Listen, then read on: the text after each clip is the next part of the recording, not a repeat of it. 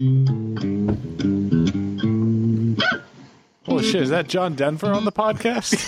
I hope not. You on my pillow. What? Just say you on my pillow? yep. yep. All right. This is the PC Perspective Podcast, episode 526, being recorded. Oh, fix camera.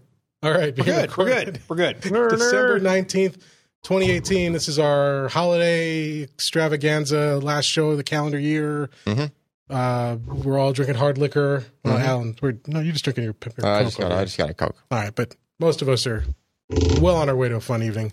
Yep. Well, We got- technically, it's the first show of the new year because it's New Year's Eve, everybody, and we're just how? Let's see, what time is it? If you're on the East Coast, we're one hour and 48 minutes away from 2019 Count as we record this.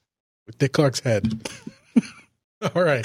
Well, uh, continuing to muddle through this introduction, um, I guess we We're just going to throw Jim off as much as we possibly Uh, can there's- tonight. That's the goal. I'm There- I'm Jim. Hi. Who else is here? There's some more. Jeremy's here. Hi, Jeremy.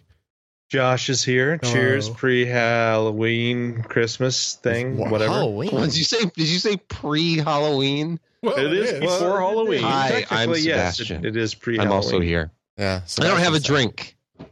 And yeah, for those who, Not very happy. are About listening only, you're missing out. Sebastian's uh, quite well dressed this evening. He's quite well endowed. Well, I didn't. you I know was what looking for a. Santa hat. I asked my wife for a Santa hat. She uh, had this scarf. She got you a toque.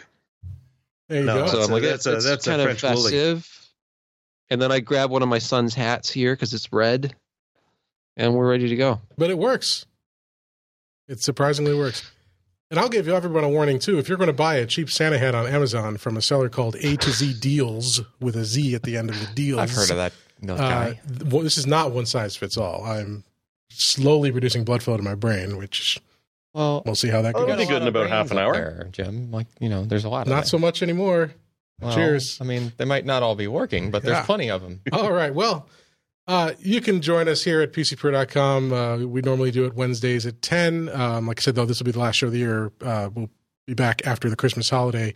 Um, and if you want to make sure you don't miss a show, you can go to our email subscription list at PCPer.com slash subscribe, where you can uh, put your name and email in. And we use that just, oh, I forgot to do it again this week. Send out the. Did you do it? No. Okay. I even tried to remind you. Oh, God. I mean, of course I did it. You gotta, set, you gotta set an alarm. for that. Um, I did have an alarm, but I've been Oh. I've been drinking. I it's not it's not Oh. okay. It's not okay. uh, but we're gonna try. That's our New Year's resolution. Against his doctor's recommendation. It- yeah, it's we're gonna try to uh, remember to do that going into the new year, and, and we just send that out to let you know when we go live normally. Um, ignore the Jim, run. Jim, Jim, Jim. Yes. I'm the reason we all, we got you here tonight, all of us together. You know, the AA meetings don't work if you don't go. Well, hang on. Where's the A and E TV crew? This is interventions, right? You, look at all the cameras Yeah, around you don't drink Come enough. on. You need to work on this. I need to improve improve my Yes. uh, alcoholism to uh, meet the minimum requirements of the intervention show. Okay. All right, Absolutely. you're not there. And you are supposed to be our leader, so come on. Mhm. Lead. I'm working on it. Well, ignore the The rundown. podcast. Um, the we don't have a Patreon that, this week. I mean, we do have the Patreon up, but we would like you to look at something else this week, uh, where I'm going to shamelessly beg you for money, and that's for Extra Life. Uh, if you don't know, Extra Life is a uh, fundraiser. It's been going on for like ten years now, I think, and they uh, have people pledge to uh, do gaming marathons in support of the Children's Miracle Network of hospitals. And these are, uh, I think it's like 150 different hospitals throughout uh, U- the U.S. and Canada. Our Cincinnati Children's Hospital here is one of them. I know Sebastian's pledged to support uh, his local hospital. Uh, so you can uh, go on, donate, and all the proceeds go to helping uh, supply treatments and services for millions of sick kids every year. And so it's a really great cause. And we are trying to this, uh, we've never done this before. I've never done this as a uh, participant. I've, I've pledged to other campaigns in the past. Uh, so we've got that up at pcper.com slash extra life. So please go there to check that out and uh, consider supporting us. And we don't have a date yet scheduled because everything's kind of crazy for the holiday, but we're going to get a date where we're going to have uh, that 24 hour marathon and we'll let you know and we'll have some fun and raise some money for a great cause. So again, that's pcper.com slash extra life. And, uh, well, it feels kind of shameless now to talk about joshtech.com. But, but I guess we'll mention it. Uh, joshtech.com. But you know what? The holidays are here. Yeah, if- And what if you need that last minute gift for that special someone? What could be better than a I'm, Josh Tech mug I'm not or sure. wall, wall print? Or wall You know print, what? yes. Let's let's all take the dive into the pool of conspicuous consumption. Yes, but I'm not sure. Nothing is more conspicuous than walking around in public in a Josh Tech shirt. It'll show how much consumption you are willing to take. Uh, it will. It will. Uh, but I'm not sure that anything you order now will be guaranteed for Christmas delivery. In fact, I'm pretty sure. Oh yeah, probably not. So, so forget all that. Just, just- Christmas Order yourself a You can Christmas order gift. it. You can order it if it shows up, like you know, while you're away on vacation, and one of those notorious package thieves takes it. At least you rest assured that they'll eventually probably bring it back. that excellent point. See, we're thinking always of the silver lining here. Glitter not included. Yeah. All right, No, no, Yeah. no glitter bombs. let's let's try to give these people some content this week, shall we? There's a, there's a decent list going here. I know, but at this rate, it's never gonna we're never gonna get to it. Um, let's jump in. We got some reviews. Alan got a Samsung review for us this week. Samsung Enterprise SSD. Enterprise SSD Roundup. A whole bunch of Samsung Enterprise Round. SSDs. Uh, so they sent me eight of them. I don't know what they were thinking. Um, also, I don't know what I was thinking accepting eight of them because you know a round of enterprise tests takes you know a day or two on to get all the numbers you need, and uh, you know you multiply that by eight, and you know needless to say, I've been sitting on these for a while, uh, just crunching away on the test bed. Um, we didn't we didn't have a lot of uh, other comparison points to go off of because we don't do a lot of enterprise uh, storage testing. Mhm. Um, but some interesting stuff in here. So basically, they've launched uh, these are channel SSDs. So I think we we touched on this last week. I think I think we kind of like mentioned it, or we mentioned it in the past at least when Samsung had an event in New York. They flew me out to it, and they flew some of the other the other sites out to uh, to it as well.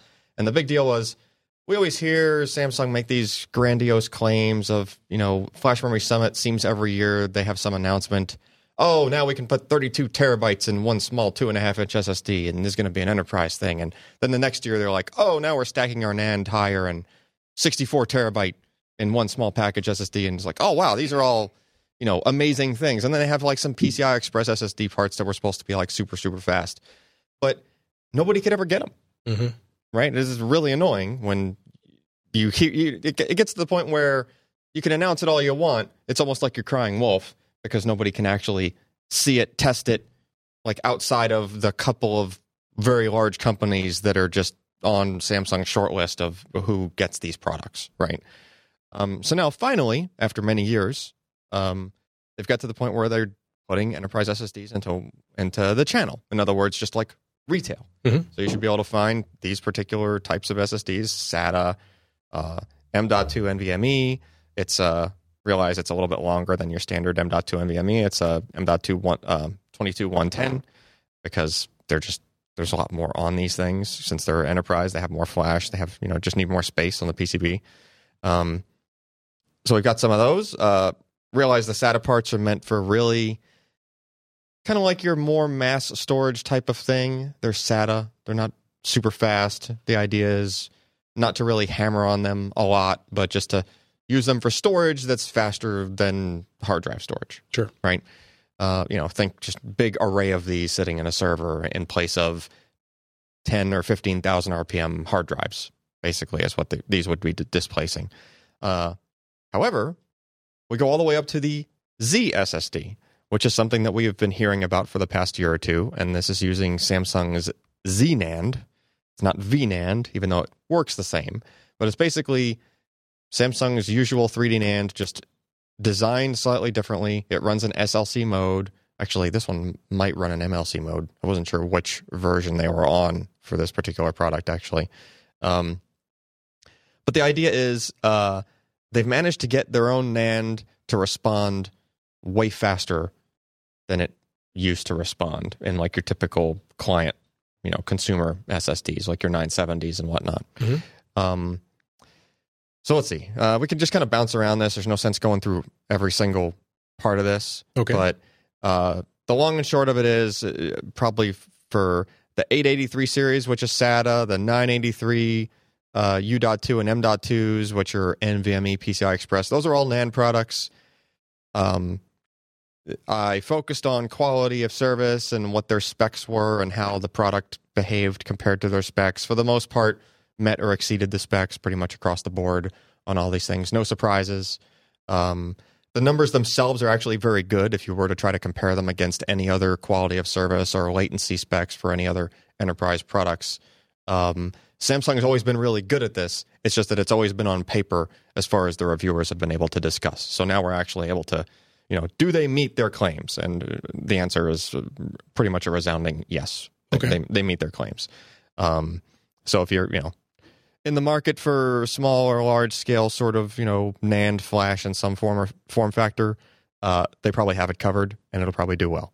Um, A lot of charts in this article. yeah, well, it what, was, what are uh, those X's off the charts? the X's are off the charts because I didn't want to increase the scale so that uh, I'm trying to keep the lines spread out So- somewhat so you can read them easily. But then I had to keep the scale the same for all the parts so you can compare against them if you were trying to. So So, what are the X's representing there? uh, so that chart is showing uh, latency in number of nines on the right side, and then like the average is the 50% point, which is the second one over, and then 1% is like, you know, the, the bottom 1% latency. Um, but the idea is uh, enterprise customers, they're running databases. They're typically very sensitive to uh, what are going to be the longest requests that I see and how often am I going to see them. And that's, tra- that's in enterprise parlance, that's uh, referred to in number of nines. So, in other words, if you look at, say, the four nines on that chart where it's 99.99%, that means that the slowest requests will be, you know, uh, everything, uh, 99.99% of the requests will be faster than that number Okay. right? So the idea is as you increase the number of nines, you're becoming more and more restrictive on how many of those requests can be slower than whatever that number is, right? Uh, and they're and on that chart Jim is showing is those lines should be below the x's of the same color. So pretty much it's good there. The the blue line the the blue x's are actually relating to the very bottom blue line, the Q depth one line. And the and the green X's are part part of the product name. So this is the Yes, X yes. eight eight Yes, yes, 883 DCT. DCT, uh, the- 3.4, 3.84 terabyte X. To yes. the X power. To the, to the X power, yes. Um, Is it pronounced X or ten? mm, Or chai. Is that the Well, ten one's eight pronounced three X. eight eight three? The other's Yes, pronounced yes. ten. X. Yes. Okay. Um, All right. I'm I'm taking notes. also interesting. I mean, that's like a nearly four terabyte, you know, SATA part there. Uh, Mm-hmm. So real easy to get a lot of NAND storage into, you know, especially if you have a old chassis, be it SAS or SATA, that has some sort of an array functionality to it. You can get a lot of flash in there. You know, Sure. Now know. you said those. So these are finally into the channel where anyone can really go buy them. But Yes. who's gonna who who that couldn't get this before through their direct dealings with Samsung is gonna buy this? Who would want to buy this? any form of small business or Mm. any or even some of the larger OEMs like not just larger businesses that were might not have been large enough because I mean we're talking like it might have been like Dell and like one other big player or something like that. Nobody knows exactly who the companies were, but you're you're talking you have to think like super high scale and they were only working with one or two of these extremely large companies Sure. you Okay. know, maybe Amazon was one of them. We're talking like that scale, right? So that pretty much precludes it from anybody else, right? Because they were only working with these very limited number of partners. Mhm. Um, so now it's at the point where, you know, if you have a need, if you have a database server and you need some storage for it and you want storage that's rated to, you know, do well in that sort of a 24 7, you know, kind of like a high workload sort of thing, right? Uh, and remember, these these products are, are rated to handle 4K random access across the whole span of the disk, which is not going to be what you get for any sort of a, a consumer grade SSD, Mhm. right? So these are going to have things like additional over provisioning. You know, there's going to that's a that's a nearly four terabyte capacity, but the amount of flash on it is probably a decent amount more than that. It might have like say 20% more installed flash, um, you know, just to be able to handle, uh, you know, ha- handle a good amount of performance consistently with a very some very good quality of service numbers, and to do it with you know in what I would consider like the worst case possible scenario for how you're how you're loading it down. Okay. Right. And what do you got to pay for that?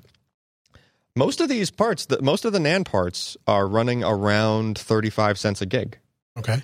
which is r- really pretty. That's you know, that's not horrific Yeah, for that's- enterprise type. Yeah. that's pretty good for enterprise parts. Um, especially if you go all the way to the M.2 NVMe or the U.2 NVMe parts, usually are paying a decent premium for NVMe over SATA, and it's not that big of a swing.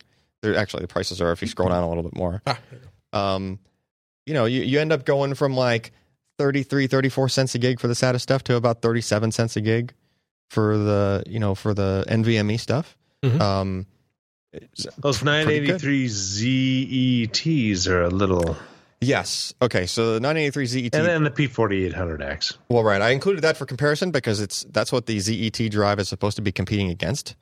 Ooh. Um, and this is the ZSSD. This is uh, Samsung's solution, or at least attempted solution, um, to compete with Optane from Intel. Now, granted, it's not as fast as Optane, uh, but it's close. Um, and if you go to, I think it's like, I would just go to the performance comparisons page there, second from the last page. Um, so we're gonna look at kind of like little, a few little bits and pieces of like quality of service. So this is a quality of service plot. Uh, it's showing it's a high resolution form of it's like derived from IO percentile data. Uh, so it's sort of like latency percentile, but it's for quality of service. So the number of nines is now vertical on the Okay. on the axis there. The idea is you want to be to the left. The, the the further to the left you are, the quicker you are, and the more vertical you are, the more consistent you are. hmm Right? Uh, Optane is orange on this chart, and you'll notice that while Optane is faster for more of the That- time, like ninety That's a really interesting plateau in the middle. Yeah, of so that. so Optane kind of takes a corner at the 99% point. So 1% of the requests from Optane are actually on the other side of the ZSSD. Right? Um so as long as you're okay with the, you know, it depends on it's going to depend on what your requirements are, right? But here's one thing to consider. The fact that the ZSSD is to the left at all compared to the Optane drive is surprising because this is flash memory versus 3D crosspoint memory hmm which is known to be way faster than Flash, right? Um, so that's pretty impressive. But if you look at the IOPS, which is actually in the legend there, uh, you know, ZSSD can only handle roughly half of of the performance. You know, if you were trying to think of in terms of like average performance, you're like a half to a third when you when you do this. You know, when you shift over to flash memory, but Optane usually is like ten times faster than NAND stuff. So the fact that you're you're not 10x anymore you're compared to this drive like this actually cuts it by a significant margin and is a much faster product Mhm. um, if you uh, next chart down is when you start doing a mixed workload now we start seeing flash has its limits regardless of how fast you make it right so the optane part is just faster regardless uh, compared to either one of the two capacities of the of the zssd right it just can't It's like a waterfall of results. Yeah, man. uh, if you go to do writes, um, you can tell something else here, and that is uh, we're showing QDepth 1, 2, and 4 on these charts, and you can tell that the ZSSD, both capacities, the each capacity, each of the two performs very similarly, you know, uh, compared with each other. Uh, but if you see every time you double the queue depth, the latency shifts over by the same amount, which is actually doubling in, in these charts. That means that if you're writing at queue depth one, if you give it any more workload than that, it just it doesn't go any faster. so the latency doubles, right? And it's a it's a very strong indicator of that. If you see a if you see a chart do that, so what that tells us is that it can, as long as you're not loading it heavily, it can be surprisingly close to Optane. But as soon as you stack more than one request at a time on it, you've now exceeded its ability to to scale up and go any faster. Mhm. Uh, Things just take longer instead, Sure. right? Um, But that that disadvantage is reflected in its pricing. Yes, that's the thing you have to you have to tailor looking at all of this with. Actually, if you scroll down a few more charts, you can go past like the you go to like the last chart there. Your charts look so much like Christmas tree lights. Sorry. It's Um, Christmas. Ooh, this is a new one, isn't it? No, I've shown it in Optane reviews before. Uh, so this is uh, a write pressure test. So the idea is you're testing the latency of random reads. You're only asking for one read at a time. Okay, so it's just queue depth one, and you're just seeing how long do those take, and that's kind of a light workload. You're not stacking anything on it or anything like that.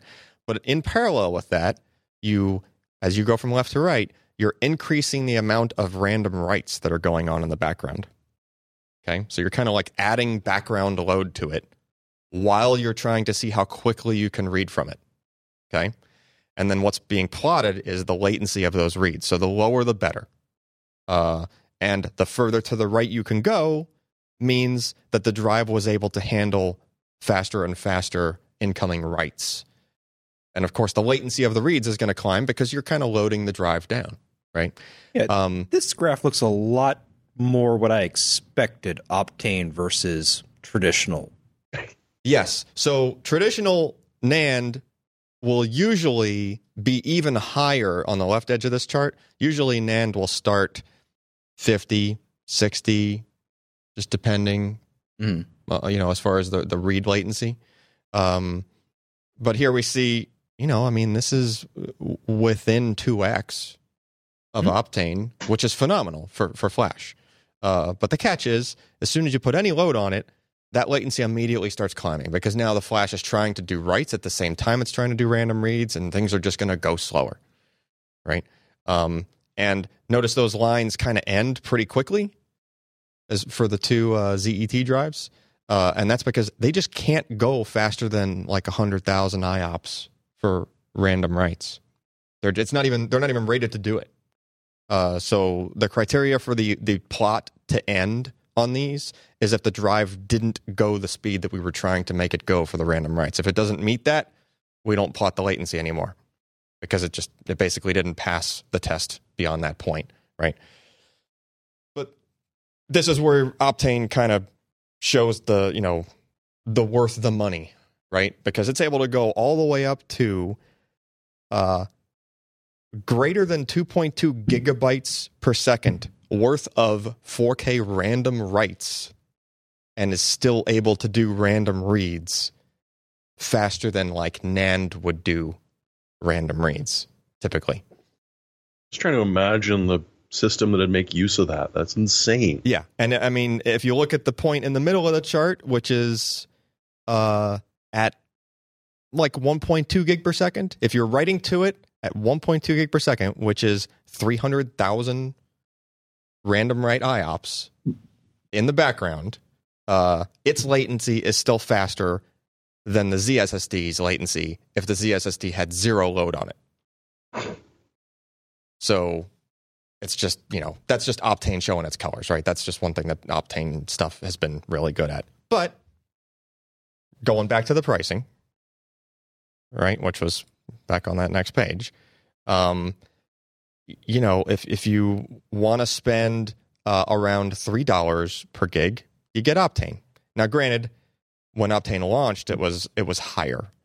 Optane was more like what was it like five five bucks a gig ish, something like that. Mhm. Uh, when the P4800X launched, um, so the ZSSD is two dollars and fifty cents a gig compared to around three dollars a gig for P4800X. Um, now, as I was looking at the results, I hadn't looked at the current street price for a, for the Optane part, uh, and I was kind of expecting the ZSSD to be like to be able to make a better argument, like you know the performance does these weird things, but it costs half as much as Optane. Mhm. uh, but it's not half as much, right? Um, maybe that price will come down somewhat on on the on the ZET drive uh, to better compete. But as it sits currently, the price seems kind of high. Maybe Intel dropped the price of their P4800X in response to the fact that this other SSD even exists. Mhm. That might be the reason that the price has come down for the for the Intel part. So you know, just things to consider. Um, yeah, but overall, you know, impressive showing. Good to see enterprise parts actually materialize out of Samsung in a, in a way that you can you know get your hands on, and uh, it's pretty much all there is to say. It was good stuff. You probably know if you need it though. Yeah, I mean, and, and that's why the the charts are kind of confusing to read for just if you're just a guy that's usually buying SSDs for your mom's laptop and whatnot. Like you're probably Mhm. gonna you're probably gonna glaze over trying to read those charts. But the enterprise customers or the guys that have databases that they have specific workloads and specific needs, they know what to look for on those charts. They Sure. know they know what column they're looking for. They know what performance they expect. Um, so that's why you know, unfortunately for these reviews, we we can only uh, try to laymanize the Mhm. the information so so much. Otherwise, it will bore the crap out of the the actual customers of who. And how many charts did you say you had in that? I, when you were It putting was like it together, it's it was like over 50, 100, 50 right? something. Well, no, it's, okay? it started with over hundred, and I was okay. I was just like, no, I have to, I have to like pare this down. So I ended up not including some of the other data that we've included in the past, or at least figured out a way to distill it into you know merge more than one thing on on the same chart. Sure.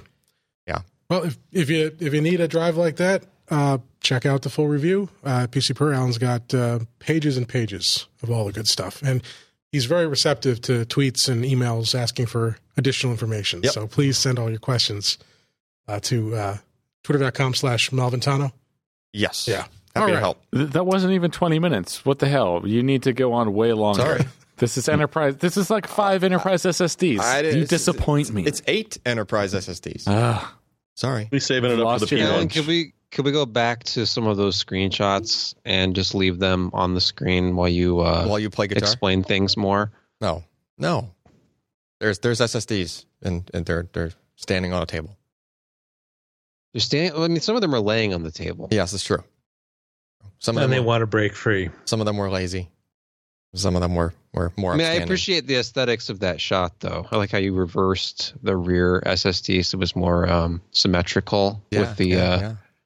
I like The, the, uh, use of mounting negative space in this composition. yeah, yeah, yeah. Is that are are you is the horizon Sebastian? crooked? the horizon is the, is the yes, back. it is. Be nice, Jim. No, I'm just trying to. Mm. Be the nice. horizon is crooked due to the way I was uh, I was standing at a slight angle. Yeah. Yes, that's generally how that happens.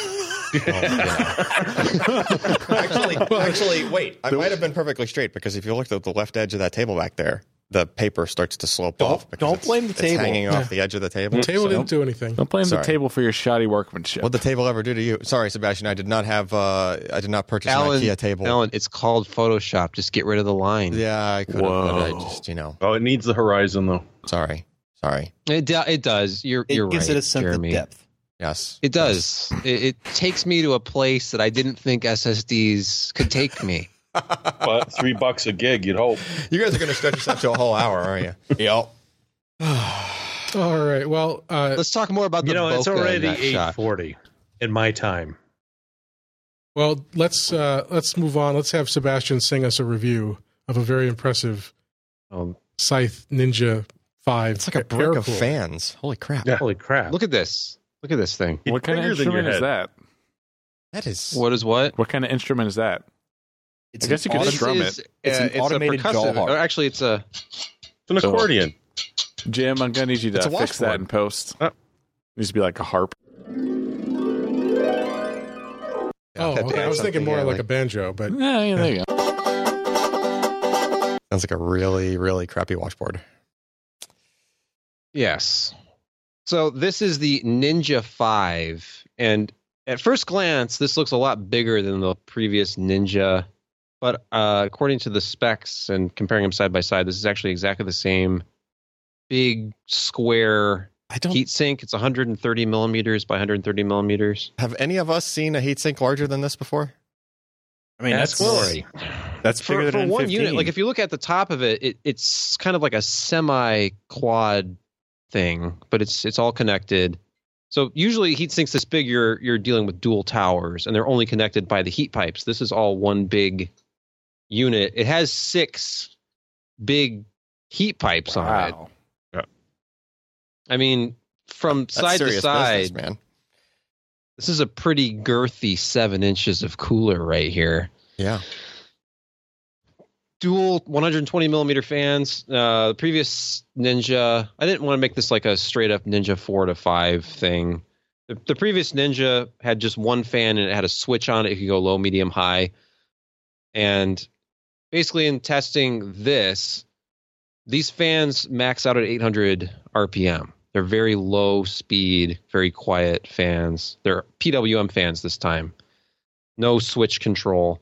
And because of that, two fans at 800 RPM is actually about the same as the old uh, single fan Ninja 4, which max out at closer to 1500 RPMs with its single fan. So it, they both have about the same cooling capacity, but this one is able to use lower fan speeds. You can be very uh, conservative with your fan profile if you want to and make these almost completely silent and still move enough air to uh, have a cooler like this. If you're looking at the graph, it it with a very conservative fan profile that I use for all the cooler testing, still comes very close to the performance of the H100i Pro. That's a 240 millimeter liquid cooler on its extreme preset. That's with the pump running at full RPMs and the fans running with a very aggressive fan profile. Mhm. And the Ninja 5 is still able to move enough air that just quietly goes about its business and is one of the best air coolers that I've tested to date. Uh, the noise of some of these uh, newer liquid coolers, though, is very impressive. So the Ninja 5 is actually kind of like middle of the pack just with this small group of three here. Mhm. So. Are, are uh, all of the fins? still, I mean- are all the fins in the What's that? center of that black anodized, or is it just the top and the bottom? Mm, Just the top. Just the top. It was hard to tell from the pictures. Yeah. So it's, I mean, we're talking somewhere around 33 decibels was the loudest uh, recorded at full load with both fans going at 800 RPM. So it's very quiet.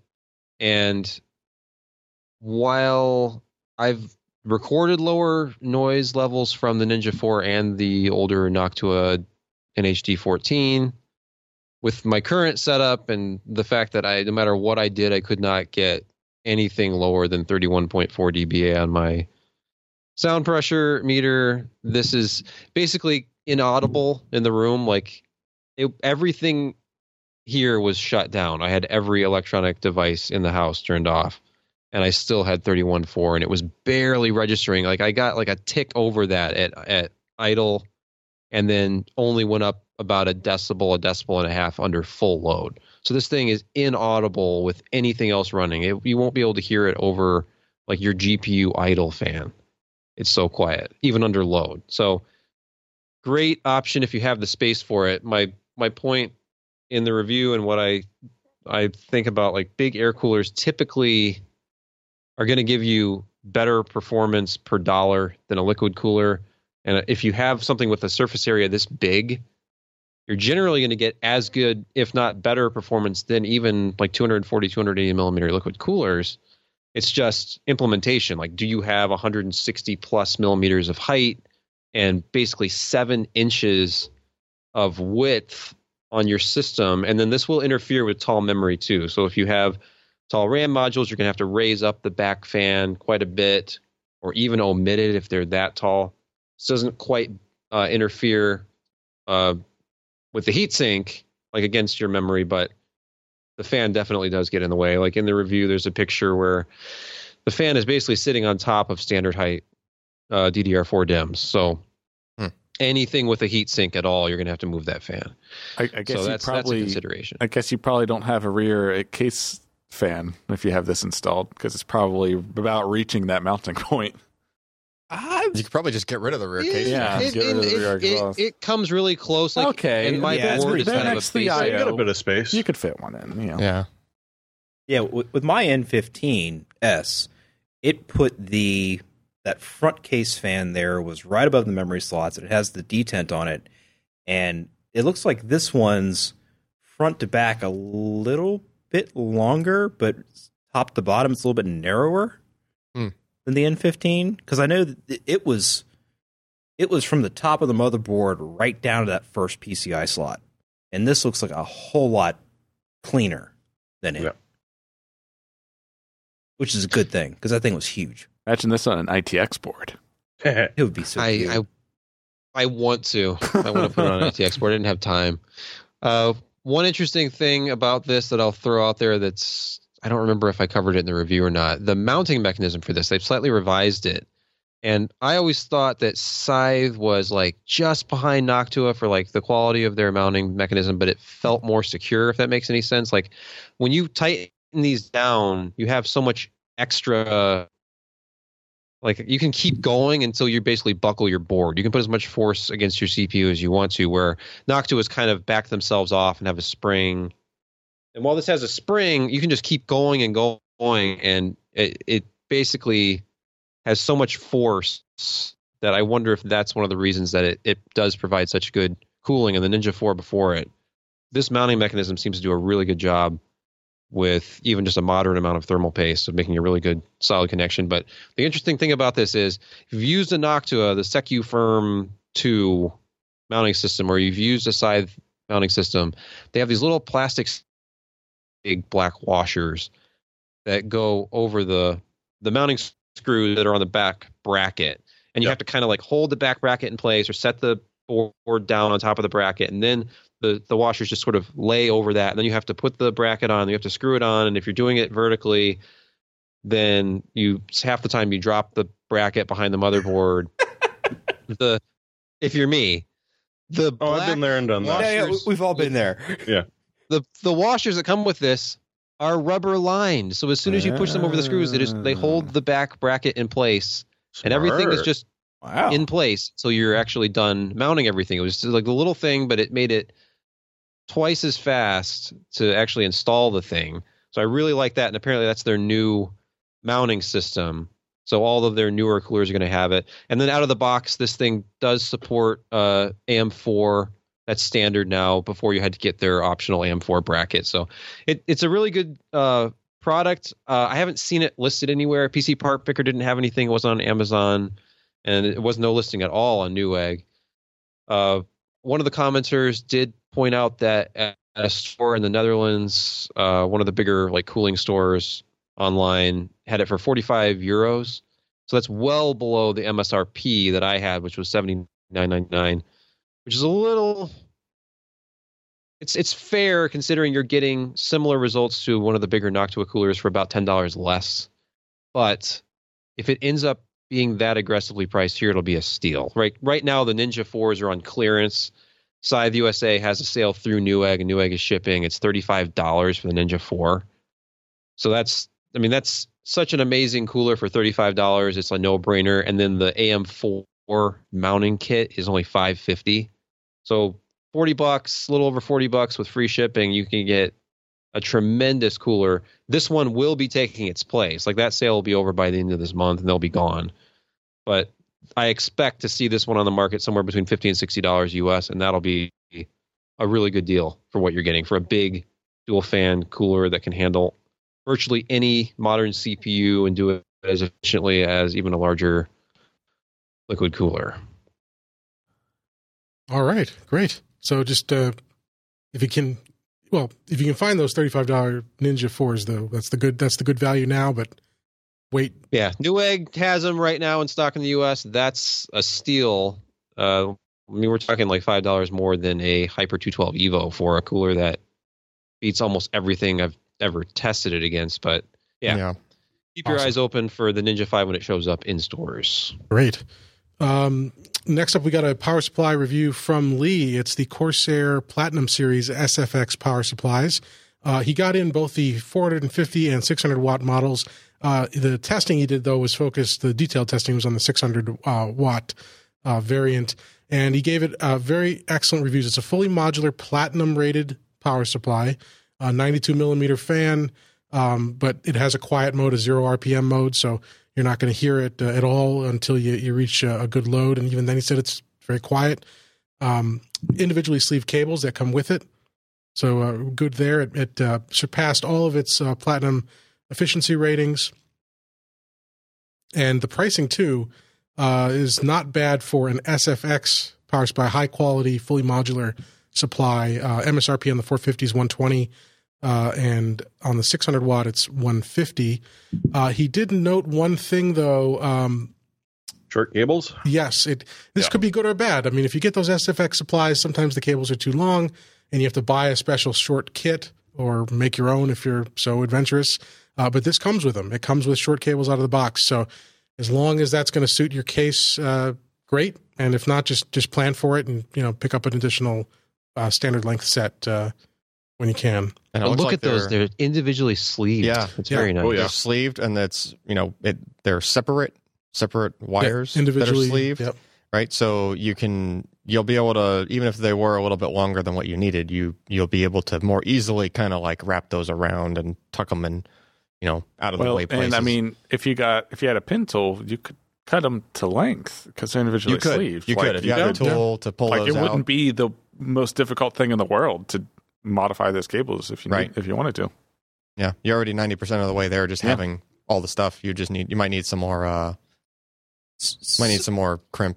So, pins. so Yeah. how many people actually tear apart their power supply cables and You'd recrimp be, them? su- you'd Um, be surprised. Did you see the size of that computer if over you there? want the Oh, ultimate build, yeah. Alex. Yeah, I just wanted to find the. Uh, there we go. The, the port selection. Uh, the the power. Uh, Yeah. power. Power ports. Is that the right word? Power cable. Sure.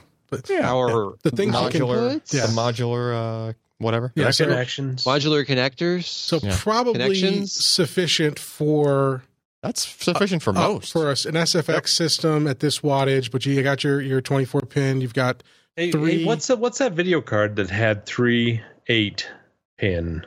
oh, it was like AMD. this- um, I mean, several of the highest 295 end cards do X2? now, yeah, yeah, two ninety five X two, I think. Yeah, but you can Yeah. get like there's third party 1080 Ti's that have three probably. Sure. Yeah. But you don't need. Well, okay, so you can get cables that have that split into two. I don't think you're going to need one of those GPUs in, a, in an ITX system. Let's just put it that way. No, Yeah, yeah. No, it's going to be gonna hard to want fit. one Yeah. because you're you're going to be taking power away from your CPU. Yeah, and if you're going with an overkill card like that, you're probably going to have a power hungry CPU too. So, uh, Yeah. but, uh, but yeah, I mean, that you could do uh, as Allyn was saying. You know, you don't need a dedicated eight pin. You got the split eight and eight and six plus twos, Yeah, there's one Um, that's a, it's an eight pin on one end and it's a pair of six Yeah. plus twos on the other end. Usually. and so you could do an SLI setup. Uh, Depending on the rest of your requirements, but you know it, it could be better, but not great or not Yeah. terrible. I mean, I should say for Yeah. the power sp- or the port again. Port, And one of those- sound right. Port selection. and one of those is meant for your four pin to the CPU. yeah, you need one for the CPU. so- yeah, at Yeah. least at least one. But Although I it's guess small form factor. board, I mean, gonna- how many people are going to have Yeah. SLI or Crossfire small form factor? Yeah. Very, Yeah. very few. You've got one PCI slot anyway, so what are you going to do? Yeah, I guess that's true. Yeah, if you're using the, the ITX boards. All right, well, check that out. It's uh, the uh, was the exact model name again? It's the uh, Corsair Platinum Series SFX uh, 450 and 600 watt power supplies. You know, I, I've got to admit, Corsair is one of the better companies in specking out their products. I mean, they don't actually produce their power supplies; they they hand out the designs to other, you know, manufacturers. But boy, they they have pretty good quality control and pretty good designs. I mean, they that's one area that they have really excelled in the past five years since they entered it. Absolutely. And I apologize. I, had, I didn't realize we had this extra review from Allyn also in the system, so I had to bring that up here. Oh, but sorry. we've got another one, folks. Uh, though this one's a little more consumer friendly. It is very consumer friendly. It's a Crucial P1 500 gigabyte and one terabyte M.2 NVMe reviews. It's more QLC. Yeah, yeah. So remember the Intel uh, 660p that came out a couple months ago? That was uh, nearly identical to this. Um, so Intel and Micron are still you know, it hasn't been called off yet, but they're still jointly making. So they're Flash. still they're still friendly. uh, they're still they're still friendly. This is probably Are one they of the last uh, joint. They're, they're friends with benefits. Yeah, maybe. At least as far as the you know the fab goes. Yeah. Um, It's so fab. it's so fab. Uh, so four bit per cell flash. uh, So memory. one one drunk engineer calls the other in the middle of the night. So yeah, yeah, for laying down some metal layers some some wafers. tonight. Yeah, on some wafers. It's like, well, you know, I have to keep this fab at full capacity. You want to spin my wafer? Yields are going to be terrible. Mm-hmm. That's a good thing. doesn't matter Only you because the guys. capacity is so large. All right. So um, QLC Flash it runs in either uh, you know four bit per cell or it runs it can run in an SLC mode, which gives you a dynamic cache. Um, same way that the 660p worked, except even though the flash is the same and the controller is the same, it's very much down to firmware differences between those two products. So whenever you see differences in performance here going through these charts, it's pretty much due to firmware and how the drives are tuned. Um, so overall, the the crucial part, the P1, tends to run slower than pretty much anybody, including the Intel 660p.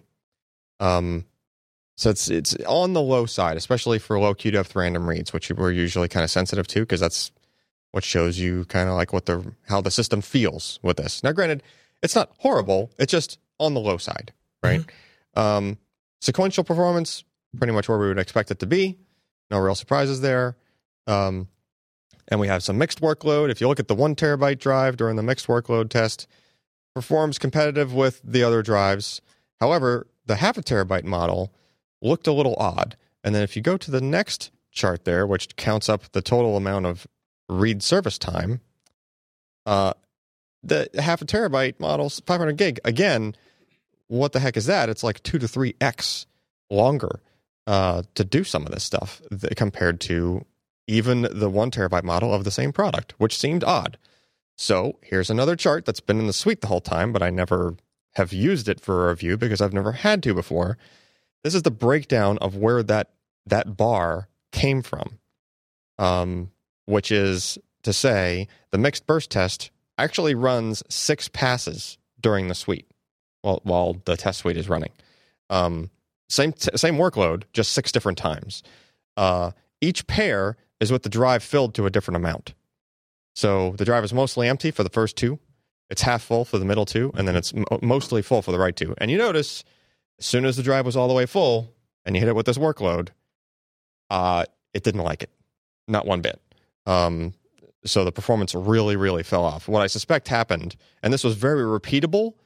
Uh, I, I reran the test three times on the 500 gig drive just to see, like, you know, if maybe it was going to do something different. Never behaved any, any differently. Um, turns out this test is run not too long after the drive has been filled to whatever the next capacity is. Um, so since the drive does dynamic caching and it basically can shift around, it can have more of its media acting as a cache, and then as you fill it, it has to shift that around and make it so that you clear up more space. So then the you know then you'll have less cache that's possible, but you'll have more QLC flash to store all the extra bits that you were just trying to put on the drive, right? Um, what I suspect is happening here is the drive is in the middle of trying to empty some some more space and to basically like you know re- reduce the cache further, increase the amount of uh, available bulk capacity that's there, so that you're able to fill the drive all the way. That I stopped short, like 16 gigs short of filling it. But if you push an SSD that far and it was trying to do dynamic caching, it has to do some work, right?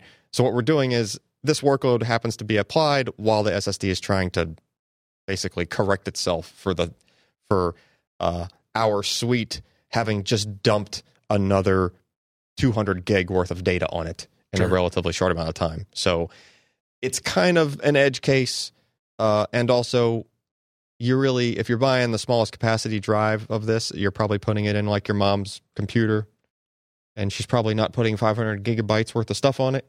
I just want to point To out check her that's email. time in this episode you've disparaged moms. Just you the know, there can be some tech savvy moms, out there. Moms eat SSDs too. Yeah, So here's the thing: the only family member I have left on the immediate family side is my mother-in-law. So I always just that's how it equates in my head with I have to fix my mom's computer. No, sure. But I just, I just- Right. we should we should clarify that there are many moms who are very tech savvy. Uh, Also true. Also true. You know, I don't want to end up in a hashtag here. basically, if you're just building a computer for somebody, you know, and they're just checking email and just doing stuff with it, it's relatively simple. They're probably not going to fill it all the way anyway. Yeah, right. And if they do, they're probably not going to immediately run a mixed workload on it right after they just put 200 gig worth of stuff on it, right? You know, Um, on this subject, I just have to say that moms need SSDs. And here's why. My mom's laptop, she's dropped this thing, I want to say three times in the last couple of years, Yeah. Where there's no actual damage. Well, okay, one time she broke the screen. I replaced that for her. But every time she drops it while she's using it, she kills the hard drive.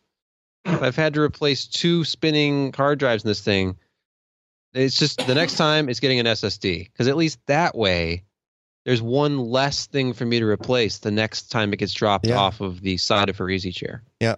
Turns out record players don't do well in flight.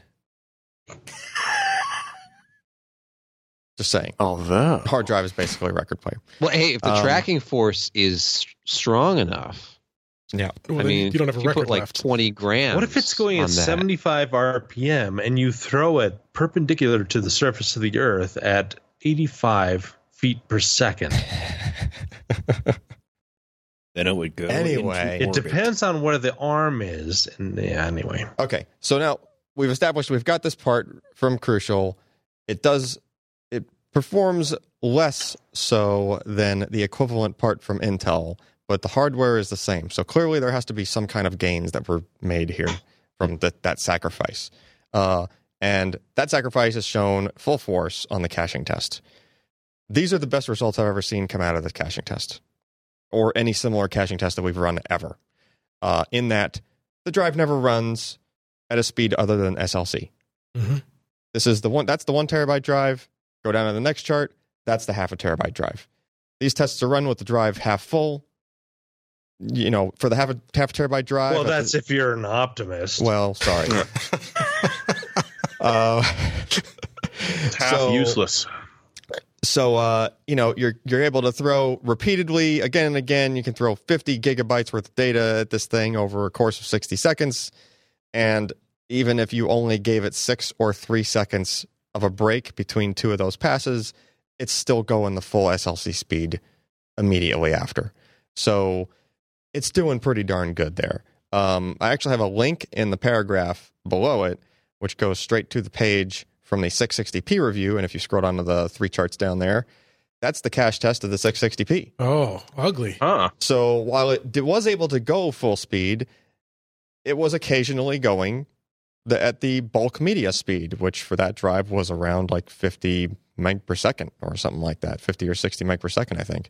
So, uh, and even the Intel drive was doing that kind of inconsistently. It was going slow at the towards the beginning of each pass, as if it was trying to do some some sort of we were catching it off guard and like it had to go oh wait you actually wanted to write to me at full speed okay let me stop doing what i was doing in the background and and give you full speed that's kind of like how it was behaving Sounds Um, like it's got a bad attitude. It's, it's it's how it behaved right? Usually it's the opposite for a cache test. Usually you get full speed and then it runs out of cache and then it falls down right? And it goes down to whatever the slow speed is. So just you know that is a night and day difference between two parts of the same hardware again really just down to how crucial decided to tune the firmware. And uh you know in my opinion uh, I don't. I think the, the. I think those minor sacrifices were, were probably worth it because this kind of puts this part even further into like an enthusiast, you know, kind of drive. As long as you don't fill it all the way and get the smallest one, uh, if you're if you were a person that was worried about not having enough cache on a drive or the cache not lasting long enough, or say you occasionally do copy large things over to it, it looks like this drive will handle that better uh, than the equivalent, you know, the only other uh, QLC SSD that we've tested. So, uh, and the price, not bad, 17, 18 cents a gig. Wow. Um, you know, for a decent That's performing, yeah, Yeah. that's that's and that's straight from that's not even looking at sale prices. That's straight from Crucial's own website because they do direct sales. Also, you might be able to find this for cheaper elsewhere. Um, so those, I mean, those are good prices. They're supposed to be a two terabyte They they announced it initially. It's just it hasn't happened yet. It hasn't materialized yet. Not sure why. Um, but you know, five year warranty, less than twenty cents a gig. I mean, you know, How would you compare this to like the uh, the BPX Pro, the one Um, terabyte? I, I have that's in the charts. I put that in the Oh, charts. okay. Um, it, it's Sorry. it is it is behind the BPX Pro, um, because BPX Pro was surprisingly good performance. hmm Um, for With the new or the old firmware? uh, this is this is actually the old firmware. Um, Ah, I I did I retested BPX Pro with the new firmware, and the differences for our suite, the way our suite does the testing, differences weren't enough to even justify doing like another write up on it. It really Ah. wasn't. Um, the way we test, it wasn't really a big difference, which probably translates to if you were just worried about the actual experience of using it, that firmware update was probably not a large difference. I think it really, I think it mostly helped with you know your, your your CrystalDiskMark synthetics and stuff like that. I think that's what they were, you know. Uh, uh, And now I, I don't, you know, I don't feel personally that those really short tests that are run most of the time on a, on a otherwise empty brand new SSD, you know, I don't think that really paints the whole picture, right? Like our suite actually puts some information on the drive and fills it up and redoes the test at multiple points and does all these weighted averages and stuff. So it tries to get, you know, a more realistic picture of of the feel of the thing, right? Um, you know, so yeah. gotcha. So yeah, BPX Pro does beat it. Um, you know, but potentially you might find this for uh, possibly significantly cheaper than even the BPX Pro pricing, which was already pretty low. So good on them. All right. Well, let's, uh, Moving along. yeah, let's go on. We got a bunch of GPU and graphics card related news in the last week. Uh, first up, we've got some rumors about the impending launch of mobile Turing, RTX Mobile. Uh, specifically, uh, information about two parts: the RTX 2060 and RTX 2070 Max Q mobile parts. Uh, and I, I think uh, Ken, you were following this news a little bit. No, you weren't. Okay. You, you don't follow Tom Apisak? That was that was a definite no. I will say This, all of this the, Tom API or API sack, as I pronounce it. No, he's got Uh, an Apisak. Oh, okay. Oh, he has an incredible He's- track record. he uh, he's all over the place. I think three of our news stories were Yes. eventually Yeah. like sourced Yes. from him this Mhm. week. He has a hell of a track record for the past couple of years. So, that being said, Uh, that being said, we've uh, we've got what what it is and uh, what, what the the rumors are, and uh, it's mobile Turing. They are Uh, just rumors. Yeah. yeah. we- Yeah. we- actually, because we've been seeing stuff about the two, the 2060, whether it was a GTX or RTX since the summer, and then there were leaked screenshots, and then like the, the performance level was lower on one of them. I think the Final Fantasy 15 one, and then it's like, oh, that might be the mobile variant. So it's kind of uh not especially clear at this point exactly what's going on. Yeah. And, and with the Final Fantasy benchmark, wasn't it just that it was published? I mean, it wasn't even a a rumor. It was just they published a chart that listed an RTX 2060. That I'm not sure about because the Mhm. image is a complete chart. So it came from somewhere. It's the same Twitter user leaked the image. Yeah. All right. Well, uh, I mean, does anybody have any thoughts on this stuff?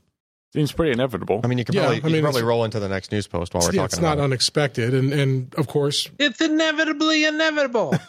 uh, and then absolutely related to. Oh, well, I guess. Uh, Kind did, of. did we right. take this off the rundown? Uh, No, yeah, I just combined them in one. oh, okay.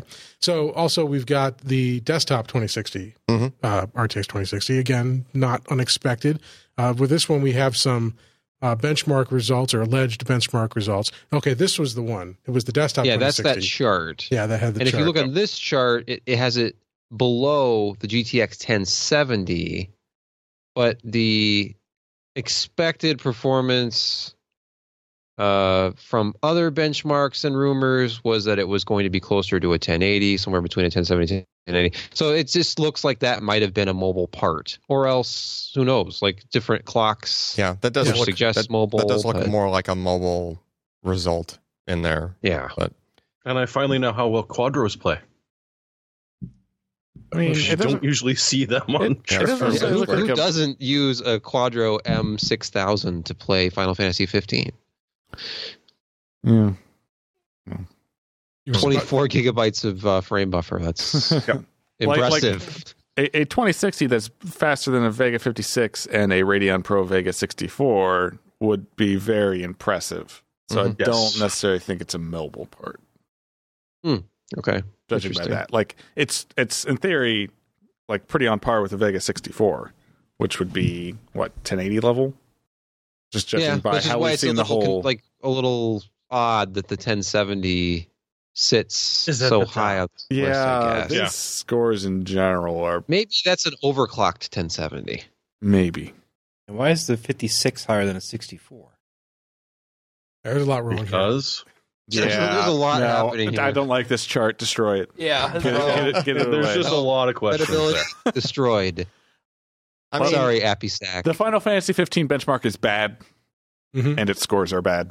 yeah. I That's mean, kind of the answer to that. And it should feel bad. It should feel bad. I mean, I would imagine that your max Q stuff is probably going to fall proportionally, roughly where the you know 10 series stuff fell, right? Compared in to you the know, 10 series, the max Q, like the max Q, the 1080 max Q was about a 1070. right, right. Like so, it, it went down a tier. right. So you probably you know go down a step for the 2080 stuff, right, or the 20 series stuff. Sorry, right. Uh, and then you know the 2060 is probably going to be proportionally similar to the other the higher tiers, like a 1060 was. You know, it's it'll be a higher step because it's the 20 series part, so it's you know kind of faster across the board, but you know it's probably going to be this rough proportion thing. You know, if if history has anything to say about it, right? It's probably going to be the same kind of thing. So, I mean, I know these are all rumors, but they're probably safe rumors, just the way that they look. Really, Yeah, I mean, you know, they're kind of expected. yeah, no- right. no surprises. Yeah, Uh, but uh, looking at the other side of the pond, uh, their pond aisle industry benchmark. I don't know. Going to talk What? about ARM now? Uh, other side of the pond? No, uh, AMD is going to have their mobile parts. Their 3000 series Ryzen APUs, uh, and we've got some some uh, potential uh, details on those as well. Hey, um, who's the source for this uh, leak? Uh, I read it on Twitter. well, A- Mhm. APISAK is back, but I'm sure Uh, somebody else it- has some comments. Interestingly on this. enough, the first leak I remember from him, because he, he does have a very good track record, don't get me wrong, especially in this stuff, was the original mobile APUs, like the 2500U and stuff like that. Hmm. So, you know, here we go again. all right. Well, you better be right. or This is going to turn into one inaccurate podcast. Turn into Yeah. More yes. so, continue its descent. So this is a 3000 part series on a Zen Plus architecture. Yeah, the APUs are a generation behind. So the first APUs are Ryzen 2000 series, Okay. built on original Zen with Vega graphics.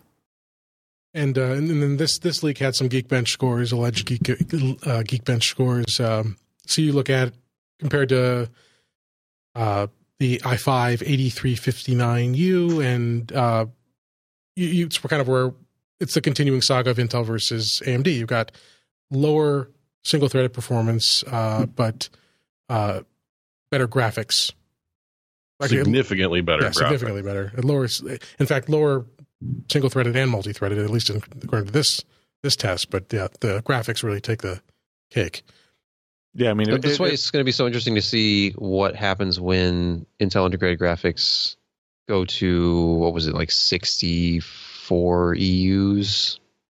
For the Gen 11, Yeah, Yeah. So it's going to be another year, but it'll be interesting to see in comparison to an APU in a mobile device.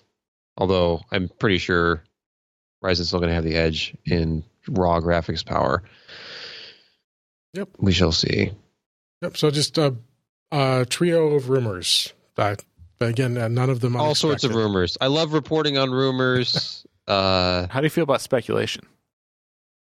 or I invite conjecture. readers to speculate. I just, hey, I'm just here to report the rumors.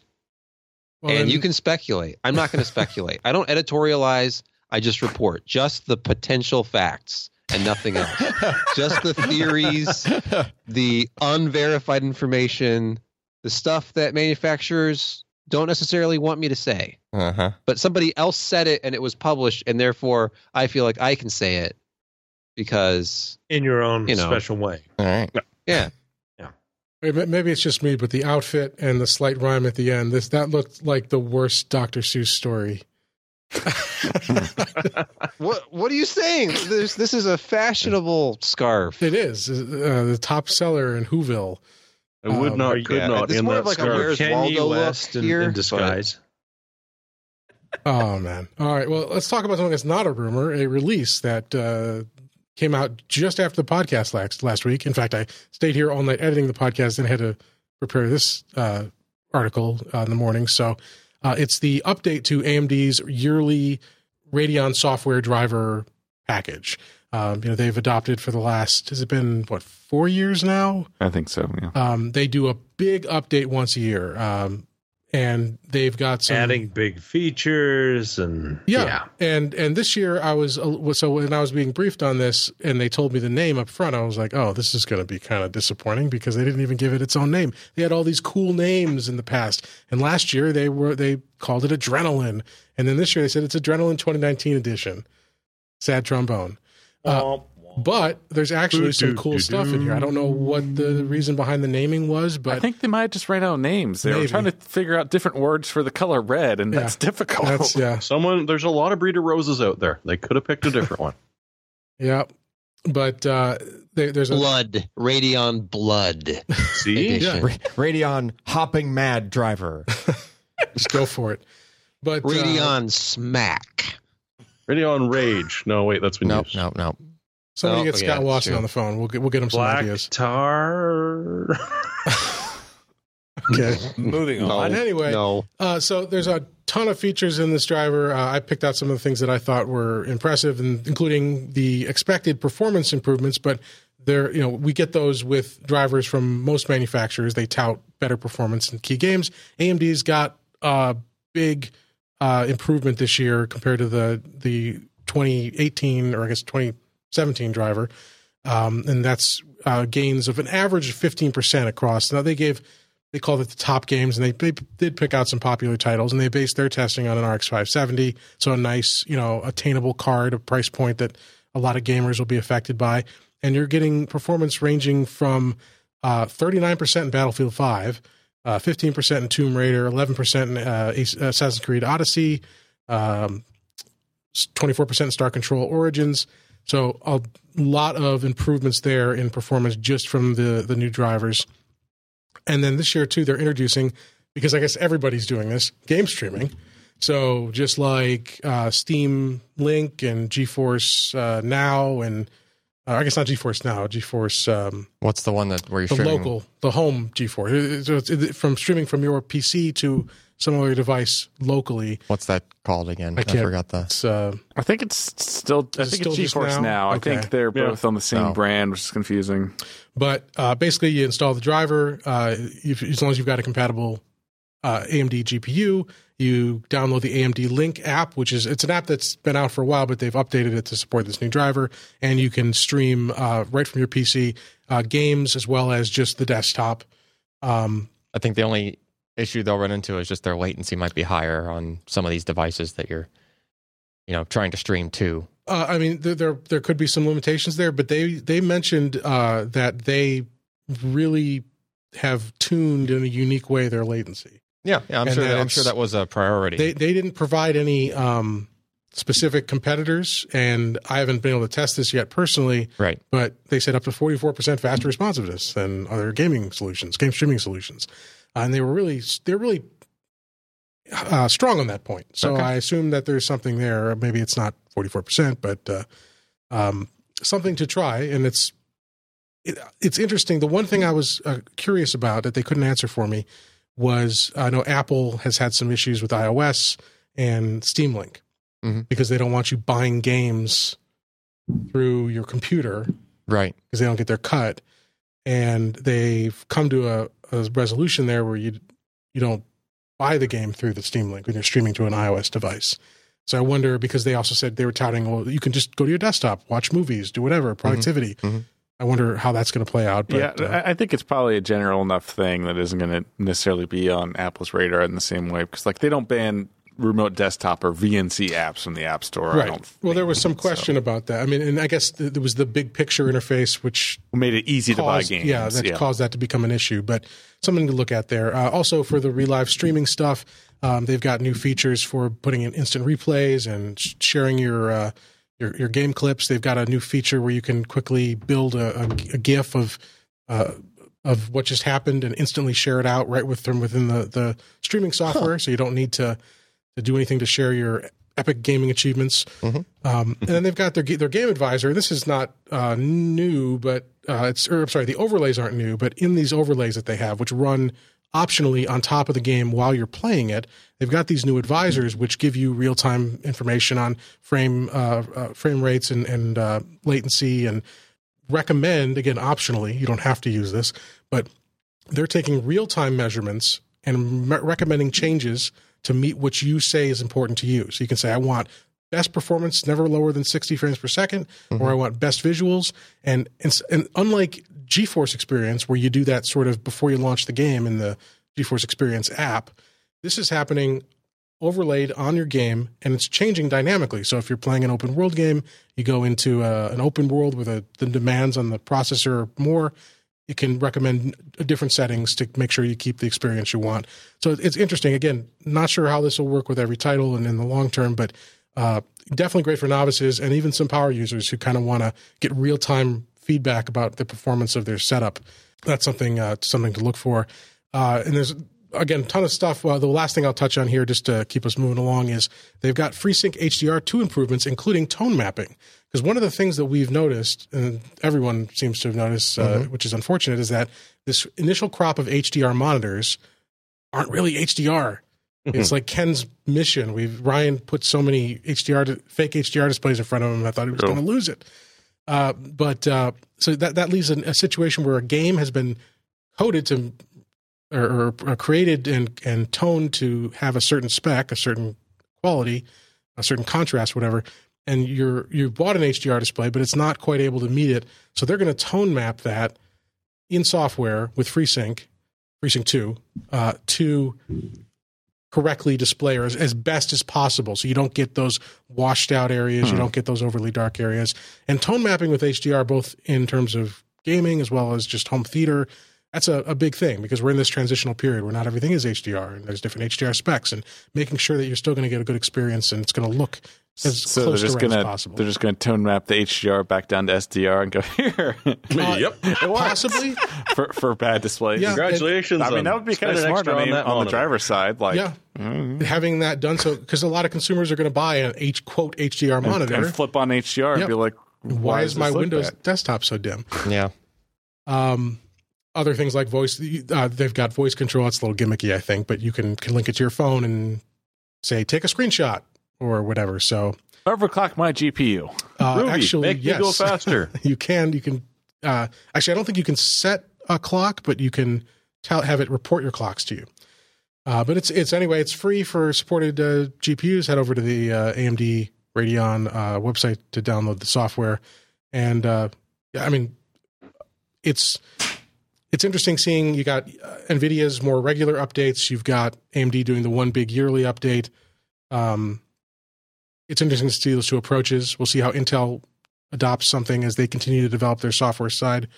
Uh, but uh, uh, interesting. I think I think a bigger feature set than the name implies, so to speak. The uh, the cop out on the name with just the the 2019 edition.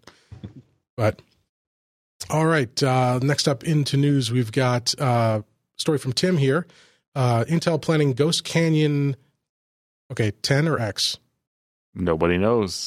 This is a leaked roadmap. Yeah. So Ghost Canyon X Canyon. probably. Ghost Canyon X. I don't think Intel generally NUCs. pulls the X10 thing. Yeah. Um, and so this is uh, going to be their their NUC systems, which have been till now. They've had different form factors. I'm sorry. Sebastian opened the Sebastian. live stream I'm on his trying phone. to see if the stream is actually working. It's not working on Oh. the page, but it's working on the app. But I Oh. was treated to a lovely ad first. Oh, boom. Was it a good product? Um, It was a restaurant. I wasn't paying attention. oh, all right. I Uh, was trying to hit the volume down button as fast as I could. okay. Uh, so the NUCs, uh, till now, they have had different form factors. We've had slightly taller ones that can take two and a half inch drives. We've had the the gaming focused ones that are wider, uh, and then we look like uh, from these rumors, there's going to have a an even larger uh, form factor that can accommodate discrete graphics as well as both M.2 and SATA storage. I guess that's tech possible now on some of the models. But When is uh, a NUC not a NUC? well, Yeah. that's a good Oh, point. when it has a Yeah. PCIe 16 by slot. Nah, this is still enough. Isn't it just kind of a PC at that point? I, I, I just I think it's going to get taller. I don't think it's going to support full length graphics cards. Probably like that just looks like a taller. Uh, Well, it's hard to know the scale. yeah, there. I guess it's difficult to tell the scale. I mean, I can't imagine got shoving a 1080 in on that. it, or are those not USB ports? that That's an SD slot. but is it a Yeah. micro or full size? No, Yeah, it's there's- because those are USB slots in in the front. yeah, it looks like USB. But are they three and a full size USB-C? SD. but I think there's a USB C Yeah. because they're round, hmm. right? I don't Maybe it has an expansion slot, but it's only for like you know controller cards or something, and you would not be able to put a They big. put the skull on it. It's for gaming. Is that a render? Is this a what is this? Is this a real product? Well, it looks like it was Yeah, cut out of wherever the photo was taken so as not to implicate the person who took the photo. Yeah. But so- yeah, something to, yeah, even, even if we start to get into a philosophical debate about what is a NUC, uh, it is, you know, something good to, to have in terms of a simpler yet still powerful kind of form factor. It, it- it's a really good idea, I think, because you have people buying NUCs and laptops and using eGPU enclosures. What if you just combine that into one product and you didn't have to buy a $250, $300 enclosure with your NUC? And didn't have to have cables all over your desk. Yeah. Weird. If you just put the graphics card inside the computer, then you can save space and money. The Man. graphics are in the computer. I know. I know, right? All right. Well, something to keep an eye on there. That's uh, the future of the NUC. All right. Next up, we've got a. Um, did we take this off the list? I The AORUS Xtreme water Maybe we force never put motherboard. it Okay, well, it's not on the not on the rundown, but uh, this is something Tim found for us. Uh, it's a uh, Gigabytes uh, flagship board that has some insane water clocking, That's a water, water, clocking, block. water cooling. Excuse me. yeah, uh, Look at that. yeah. It, if if you're pretty. if you're listening, um, you got to find a picture of this. Check it out at PCPer. Search for it. It's So it's like edge lit, acrylic covered water blocks. Yep. well, Yep. it's, All it says it's a monoblock. Yeah. I That's, believe it. That's one. Holy crap! That's Looks like it. So that's what- impressive. So it'll be really amazing in, in that, and I forget uh, what the new version of that coolant is, but there's a more s- a more safe uh, slash friendly version of that um, stuff that has like pearl View. look. Is it View? Mm, that was the original version. Oh, there's like I think there's a newer version of that coolant. Um, in other words, you can actually see it like moving. It Mm. has like a really fine. That's the kind of, like- last thing I trust in this system, judging about how gunky the first one got and Well, how no, no, the- difficult the that other- block would be to clean. The other stuff doesn't like it doesn't do that anymore. Oh, they said the separate first. They said the first one didn't do it. out. Yeah, they actually fixed it now. Uh huh. Yeah, that's what Imagine they say. trying to clean that block. Well, I'd imagine you can. I, I would just use heavy water in that. It's got better thermal density. Yeah. All right. Yeah, we'll just pick up some heavy water from the corner. And the- the power is- Exactly. Just make your own. It, it's got two eight pin CPU power connectors in addition to the usual 24 and a six pin PCIe for extra PCIe power. It's, it's mad. Uh, 10 gig net- networking as well. Um, is the NIC water cooled too? No. Well, I can't can't really tell. Maybe I don't know. So that so that block, I mean, it's just covering the CPU for you, Mm-hmm. and it's built in. Mhm. That's just uh, wow. and it has RGBs. It's real. That's It's, that's for- kind I of mean, the point, isn't it? But oh, we don't know pricing. The Uh, probably about 650, which is lower than I would have thought. uh, well, I mean, because the uh, the non the board that has equivalent features without the water block is what five fifty. Yeah. Oh, So then it's not slap another 650. hundred Yeah, bucks. I would imagine It's, more it's than more 100, than that. But Yeah, and I mean a good water block costs you like a hundred bucks. It, it's. I, I think I So- saw 850 going around for this board. oh, really? That it, might it just was be, some ridiculous number for a Z390 board. that might just be like early gouging a little bit, maybe. Well, I mean, they're going to make 15 of these. Like this Oh. isn't a high volume. Well, I was being. Uh, it And was heavy water ain't hyperbole, cheap. but like this isn't a high volume product. They're Yeah. going to make maybe a thousand of these or something, right? Like they're not going to sell any of them. Ah, there'll, be, to- there'll be one or two at QuakeCon. Yeah, like you have to be a very special person to buy this motherboard. So, s- side note on this, it looks like it has a very long one piece O ring that goes around the chamber there Yeah. Yes. and screws to take it apart to clean it. Yep. That looks like a real pain in the ass to get back in there. It's probably in a groove. Yeah, I'm, I'm sure it's captive, but O rings never want to go back in the groove, right? Yeah, I know. I mean, especially if you you know leave it out overnight at under a 32 degree weather, it's explosive. I got Ah. that reference. It's on Newegg for 8.99. Oh, is it? Okay. Wow. There we go. Bloody hell. Yeah. Is there free shipping? No, Oh, okay. 5.99. Damn. All right. I had to pay shipping on that Ninja 4 that I just ordered on Sebastian's advice. oh, you mean the Ninja 4, Nice. comma popular in Japan? Yes, the Ninja 4 comma That's what the popular new in egg Japan. listing in is. Japan.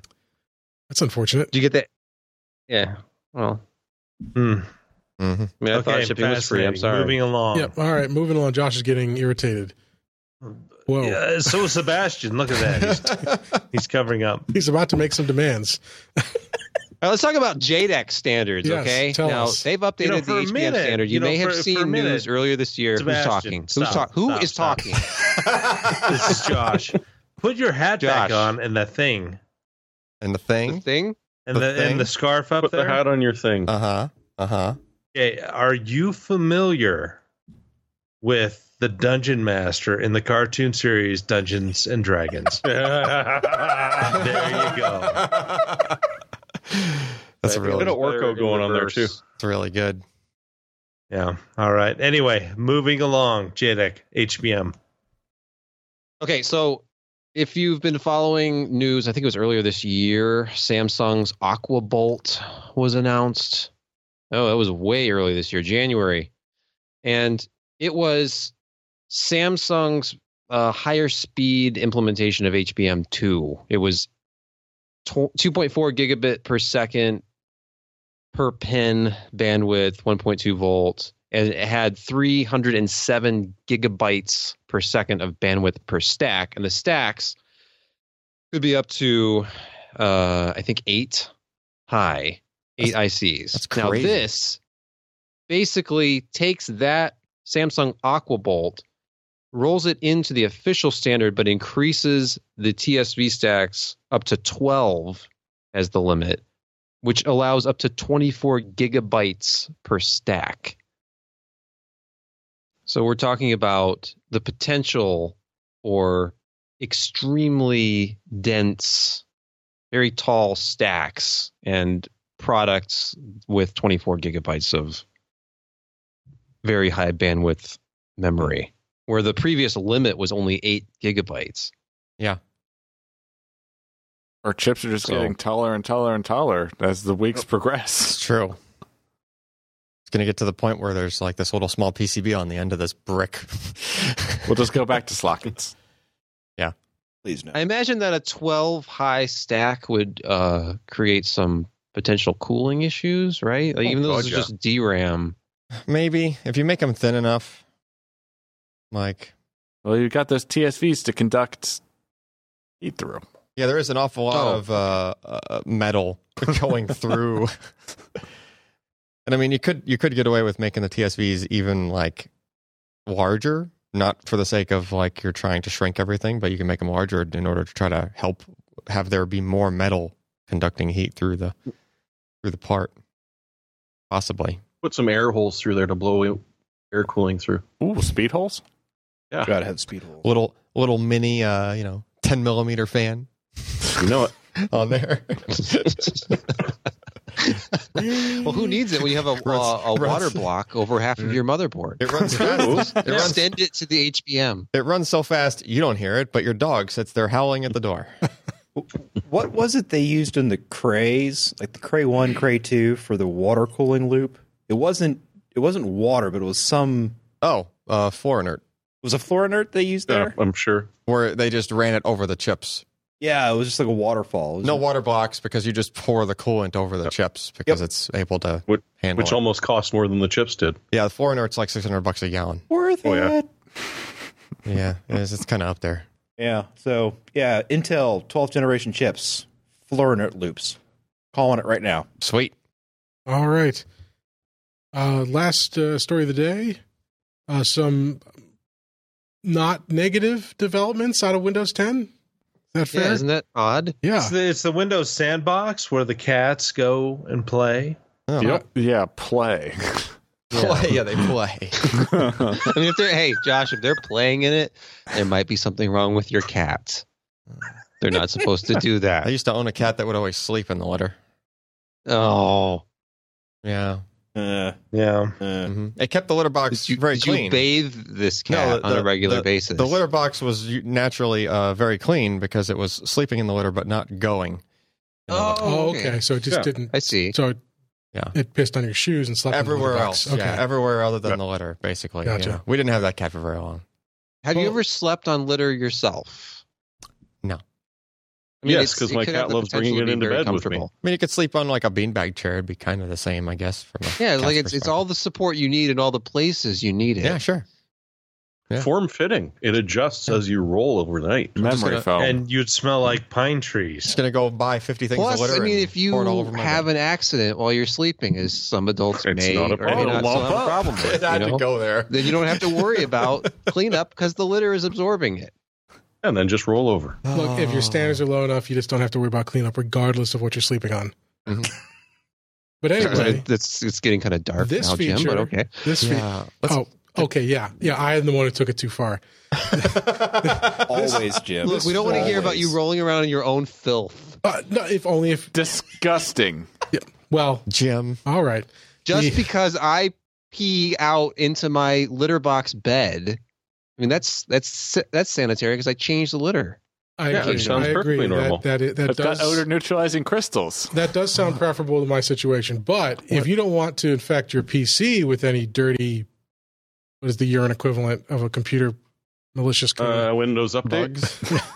but there- which okay. unfortunately you cannot sandbox. uh, right, yes, That would actually make sense. Ra- raise raise your hand if you use a VM of the same or maybe a generation older operating system pretty much for this purpose already. I have a VM of Windows 8.1 inside of my Windows 8.1 machine that I simply Seriously? use nobody to do Nobody? stuff like Virus this. is already in literally it. raise your hand. I thought it was rhetorical. I just No. I, I just run it in production. Let's explain What what, go the wrong? this Just run it in production. Like, like what what is Like if I'm looking for an obscure file or find some supposed like old game or something, like is this executable really what it says Just it is? run And it. What's gonna it's happen? Not.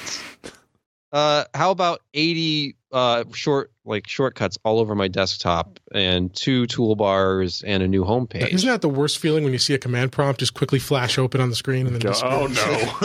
then it's too late. what's- well, so this is this is a bit more interesting though because like okay so say you had that Windows VM within your Windows machine like that's a thing that you constantly got to update you constantly got to like right it looks like this is just spinning off a version uh, Yes. of the same stuff that you already have installed it's just like just run another Windows just just do another one like It- in a window right It- like this is cubes for Win thirty two, Yeah. Win like you, yeah, like yeah. you've got all you've got Do all the DLLs there. You've got all the other stuff there. Just just kind of spin off another another process and just uh, make another instance of the operating system, a stripped down one, obviously. Uh, you know, in their list of features, they say that it's pristine every time Windows Sandbox runs. It's as clean as a brand new installation of Windows. Just maybe it like really is. You It's went like ahead and it. scooped all the cat litter out, and it was a finely smelling got a fresh tub of layer cat of litter every clay time. And sand that you could lay and roll around in without getting any of the bacteria that is inhabiting the non-clump spaces. That you know, Although it being Windows as the 10, there'll be a couple of of bits you cat can never properly get out. somebody get Chris Capossela on the line. We've got the latest Windows 10 marketing strategy. Okay. Clean as a litter box. Clean as a litter. Clean as a freshly cleaned litter box. Yes. So uh, yeah, something that's going to be uh, very helpful. I mean, the one thing though is it's coming to Pro and Enterprise. It's not coming to Yes, home. not not not you lowly home users. I mean, This is okay. a professional level level option. It reminds me of when Windows uh, was it Windows Seven Professional gave you the option for a Windows XP virtual machine as part Yep. of the Mhm. OS. That was for Yep. that was for backwards compatibility. Yeah. That was and like it was to- super effective. Well, I mean, nobody really used it because I mean, it just kind of most of the stuff just kind of like worked, if I recall. I don't think there was really that much compatibility issues there. Printers. I, I had a couple, printers. but yeah, mostly shit just broke. Yeah. I thought there was like Yeah. driver stuff that it was like the stuff that broke. Mostly, the VM didn't really help you. Well- in my experience, at least. Eh. I you think know what I mean? Like, there Well, other some- than Vista, if if we ever, you know, I'm sure some people actually ran Vista willingly, did. but I Windows If you didn't have Seven bad was for a lot of people their first experience with a 64-bit OS too, unless they were like one of the fringe users of XP 64-bit. Allyn, I Hey, was, that was a great operating. I was. I was on XP64 all the way through this. until last Tuesday. That was that was a Until last beautiful Tuesday. OS. I just no, Windows no, 10 yesterday. he's doing that point of sale uh, registry hack to get, get uh, continued security updates support. until next year. Yeah. you know, I yes, don't think that works for the 64-bit kernel. Is it? Oh, I don't think so. I don't think so. I, I think that is long and unsupported. Oh boy. it's unsupported when it came out. That's why it's so safe to run. Nothing runs on it. Not even a Hey, virus. hey, True. hey, hey, hey! Far Cry 64 ran on it. Mm, yeah, yeah. Nice. Needed that memory too. I did run Yeah. that for an embarrassingly long time after. I can't I remember all the. XP 64. Oh, I think I retired It- my box just a couple of months ago. Yeah, I mean, I can't even remember all the workarounds I was doing to to get various things to to work properly. Those were the days. Yeah, Yeah, the days when you had to do workarounds to Windows to get stuff to work properly. Yeah, those are gone. Wow, those are gone. Oh, You, Hey, you but had to do all of sorts of weird shit in Linux back the then too. Windows Yeah. Sandbox Yeah, apparently is able to pass too. through hardware calls to your actual GPU. Like, I'm, I'm trying to continue this story, but Oh, you know. okay. Well, And then it was it was also originally reported that this was this was going to be showing up in insider builds as early as next week, and then that was taken off. Like Mary Jo Foley reported it, and then the blog post was apparently revised, and it's not coming until next year. So Yeah. this is something we will see next year at some point. all right. All right. And we'll see how many other problems they can introduce before before then. If we are still running working Windows 10 by the time this hits. hmm All right, uh, Josh and Jeremy, did you have picks of the week you want to throw in there real quick? I, I Huh? did throw them in there. what are I'm you not seeing anything about, for you. Willis? Unless did Google crash? Yeah, Google must have have it all. Google It's crashed. I'm on working at them. I'm Oh, right there. well, okay. Well, I had to force refresh it. It's not my fault. I was at an Thanks, advantage because I rebooted my laptop three times during this podcast, Yeah. so I have an up to date copy. Ooh, I like Jeremy's pick. Ooh. It's pretty All right. Um, and shiny. I think I got that in the right order. We'll figure it out. All right, so I'll do my pick real quick. Um, I- I've mentioned this before at various points, but uh, if you're not familiar with the Computer Chronicles, it was a PBS produced show. Uh, I think it was it started in like '82 or '83, early '80s. Who was the guy that was always that? Stewart Cheifet was the host, and initially his co-host was Gary Kildall of Digital Research, Oh yeah, the guy who got screwed over by Bill Gates and Yeah. ended up Was he the CP/M guy? yeah, yep. A uh, ter- a tragedy because you can see him in these early shows. He was smart. I mean, not that Bill Gates is not smart, but he was smart. He was uh, engaging. Yeah, he knew what he was talking about. yeah, he had, a, he had a true, genuine passion for this stuff, and not even not only on the technical side, but they, a lot of times they talked about the emerging consumer electronic market, and he would show a lot of uh, genuine interest in that as well. And he unfortunately uh, never recovered from having his company screwed over by Microsoft and uh, IBM. Not many or- do. Right? Yeah. Look at this computer. I don't know if it's going to show up in the same place. Computer Chronicles Beginner's Guide to PCs. Yeah. On the left there. Look at that. Look at that lovely And PCB. from uh, let's see, Oh, that's, That's a video card from of 1993. I think I that own that video card. but Mm. there's it was a weekly show. There's hundreds of episodes, and if you get into binging them, you kind of time travel from the earliest days of the personal computer to the show when it ended in about 2002 or 2003. Check out the Bill Gates profile one right next to it. Like that probably be an The interesting one episode beside it, to I'm more worried about. That looks a bit like Dreamweaver. I, I think that is Dreamweaver. I was just wondering that. It's like, is that Dreamweaver? Oh man, But uh, It's, so it's like those were the tapes. Like it's Yeah. like they're it's like they just you know digitized the old tapes. They It's like the beginning uh, of the episode shows the episode number. Yep, they they they well because they they would release the tapes. You could buy the tapes, uh, Yeah. individually for like twenty five bucks a pop back in the day. Uh, but somebody a year a few years ago digitized them, uploaded them. Um, I was trying to catalog them for our Plex server, and we're, we're missing a few, but it, there's mostly of there. course, you're doing Yeah. that. This You see, some people share illicit content through Plex servers. We share the Computer Chronicle. That's Yes. true. I I would watch this off of Jim's Plex server. and uh, oh, check Can you out that upload that you don't see in 4K one as well?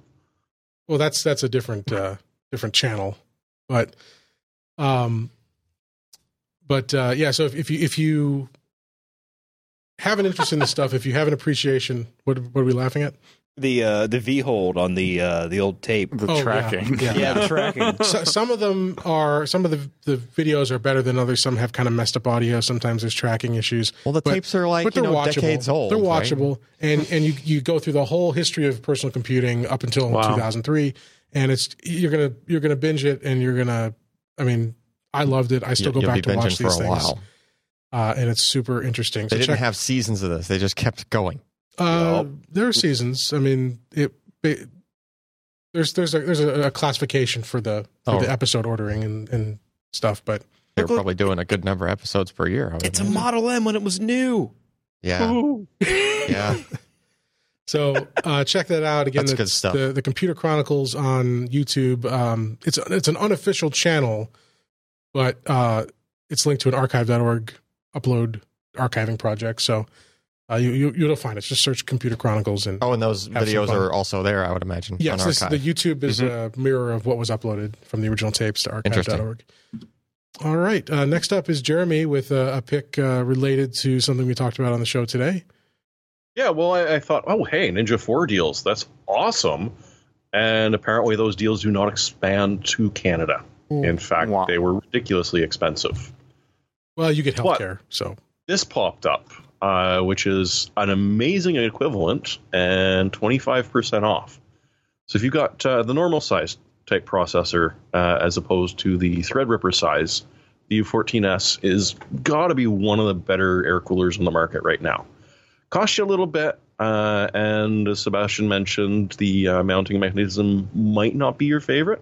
I kind of like them, but this thing is powerful and it's just stupidly quiet.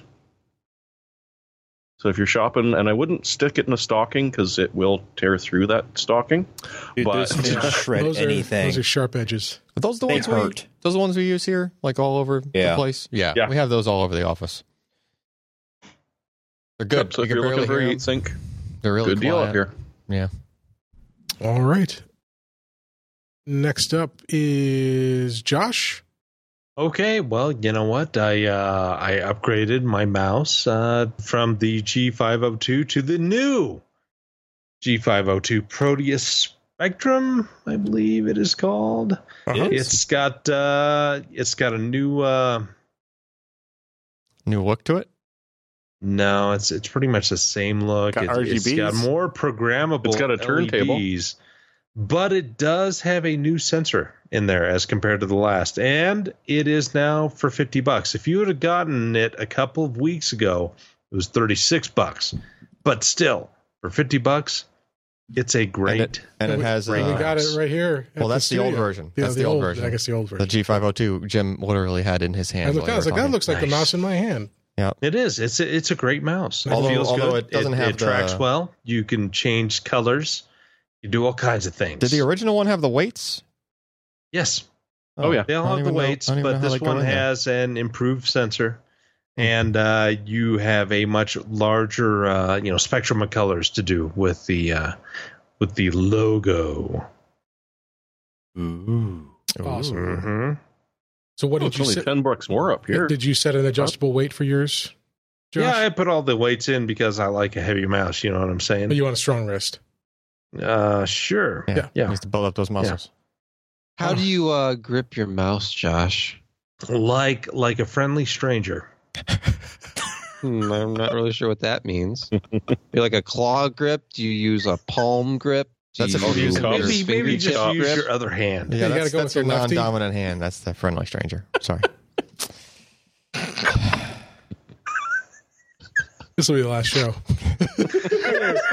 Not just of Casper is never ever. going to advertise with us again. what? Those they're making beds, man. Ooh, speaking of, tonight's show is brought to you by. Insert ad here. JoshTech.com. Josh Use Tech, offer yes. code JoshTech15 at checkout for 15% off. That's right. Thank All you, right. Ken. Alan, what do you got for us? Uh, my pick is something that there should be a review up for tomorrow. I was pretty impressed with it. Um, so like a year or two ago, we reviewed a thing called the RapidSpar from a company called DeepSpar. Actually, it's more than a year or two ago now. Man, we were in the old, the old old office. It's like three or four years ago.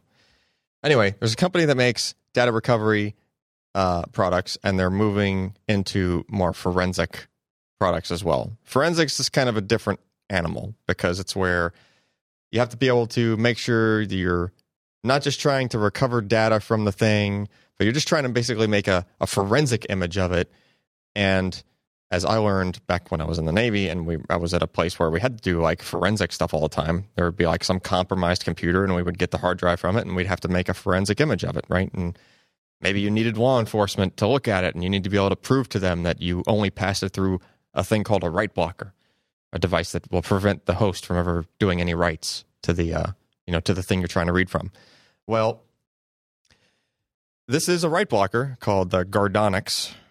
I think that's how you pronounce that. It's from uh, it's from uh, Rapid or the DeepSpar guys. Um, it's designed for USB devices. Uh, that is, be it a flash drive, all the way up to uh, certain um, USB connected hard drive docks. Uh, I think they're the chipsets they favor. I think are the ones that are ASMedia. So basically, a USB dock that you know is known to have an ASMedia chip in it. Um, but the idea is this is a device that sits in the middle, prevents the computer from doing any writes to the thing, but also since it comes from guys that usually do data recovery, uh, it has some extra tricks up its sleeve in that if you're trying to read from say a flaky USB drive on Windows, and it, it, Windows is only going to let it time out a couple of times before Mhm. before the drive just goes away, right? Uh, this thing is able to basically mimic the device you plug into it.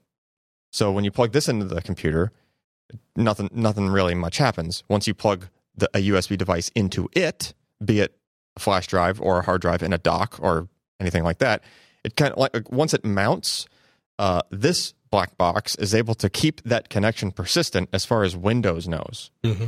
So then, if you start imaging from the thing, and say the say it's a hard drive in a dock, and it starts getting read errors and things like that, things that would normally time out, uh, this box can keep Windows satisfied while preventing Windows from doing any writes to that hard drive and letting you do the image without timeouts, kind of wrecking your day. Um, and there's like two different versions of it. There's like a professional license for it, which lets you have more control over like other things. Like you can actually uh, instead of just um, having the drive connect to the host in a way that you can't really browse the file system, you have to use like an imaging tool, some sort of imaging software. There's a pro version that lets you actually see the partitions and kind of dig through the drive, and even do it in a way that like normally Windows would choke on uh, on a drive that uh, was connected through a write blocker because Windows would try to do writes. Like Windows does writes to a, any hard drive you try to mount. Uh, so this thing's able to like fake the writes. Hmm.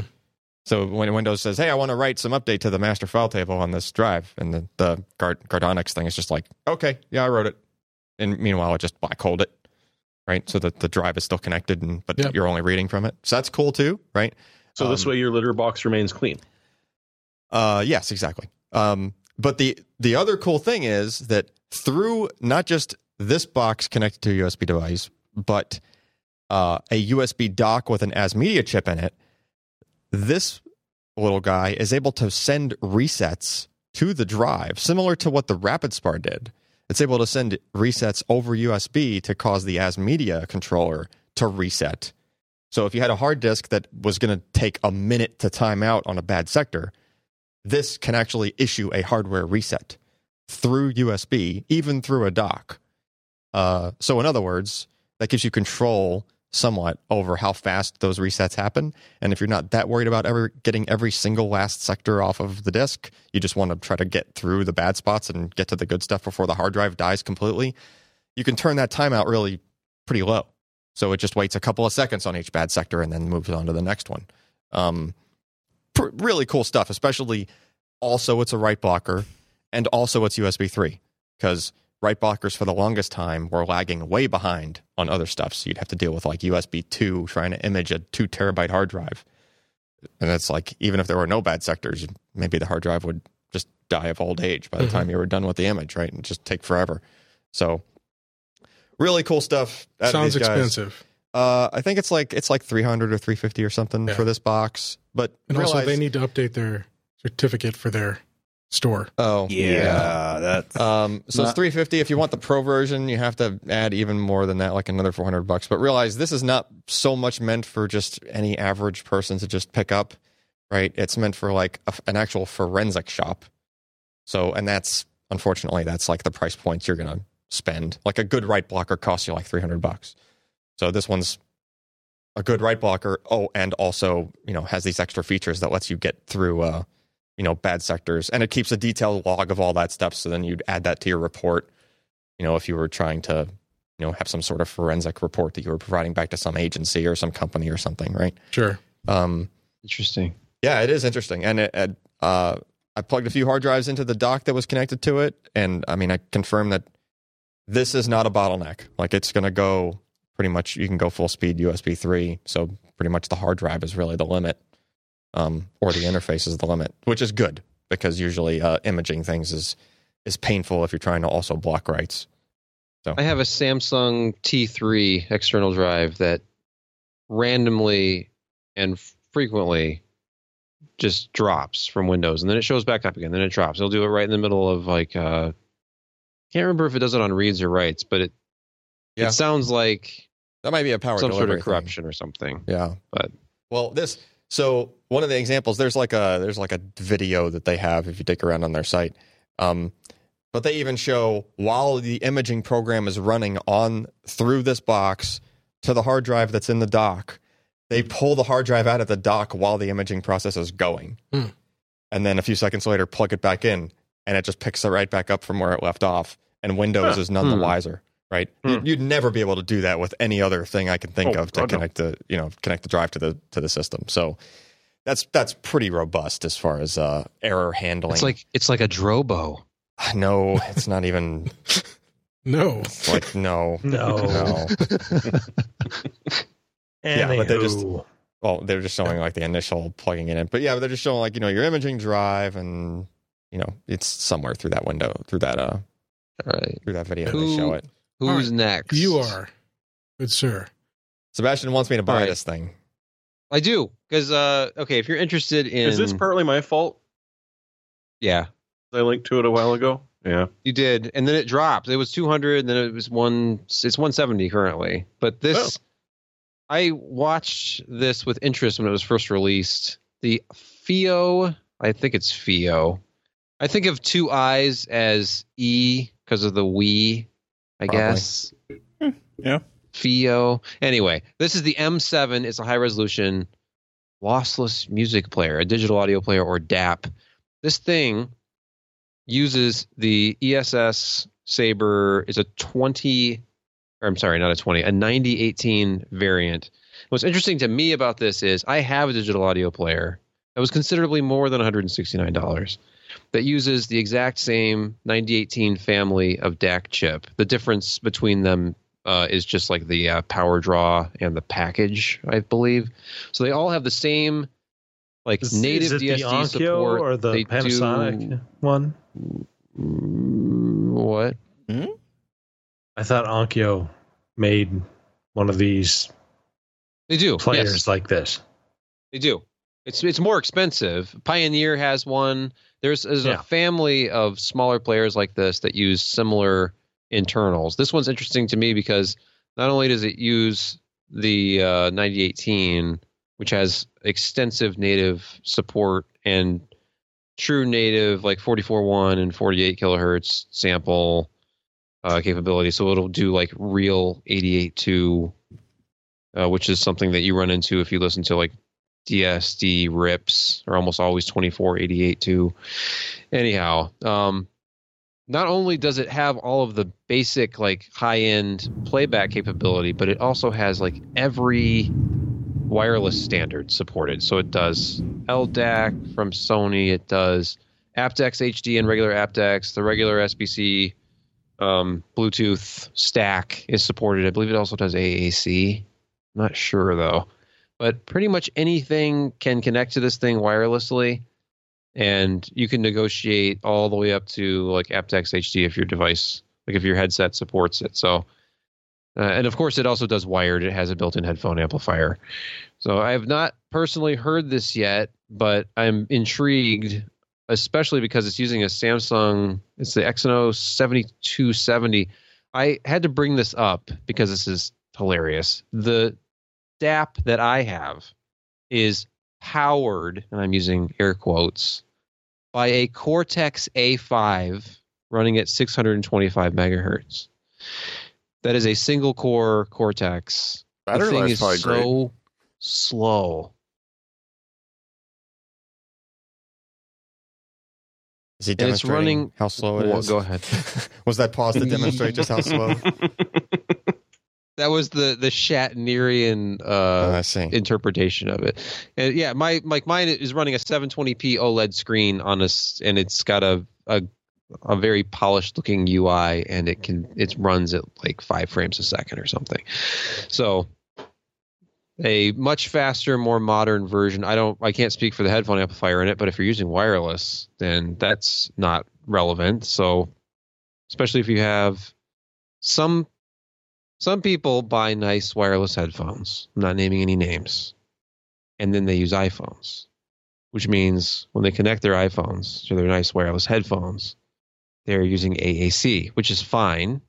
Sounds fine. Sounds better than SBC, Or a butt coming up. but it doesn't sound as good as aptX. Yeah. But you will never see aptX on an iPhone for reasons that are probably obvious to people who follow the industry. Qualcomm. Hmm.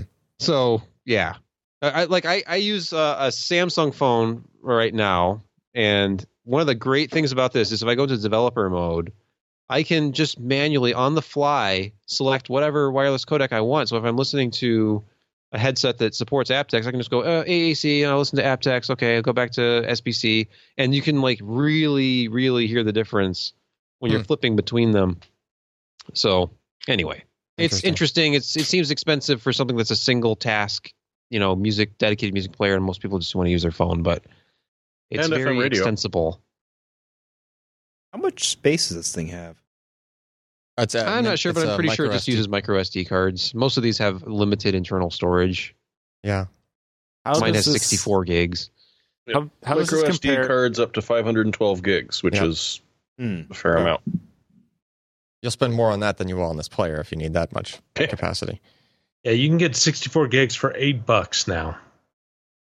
I mean, you get a decent amount of music even in like FLAC. So, so you can like have five or six of them and call them your mixtapes.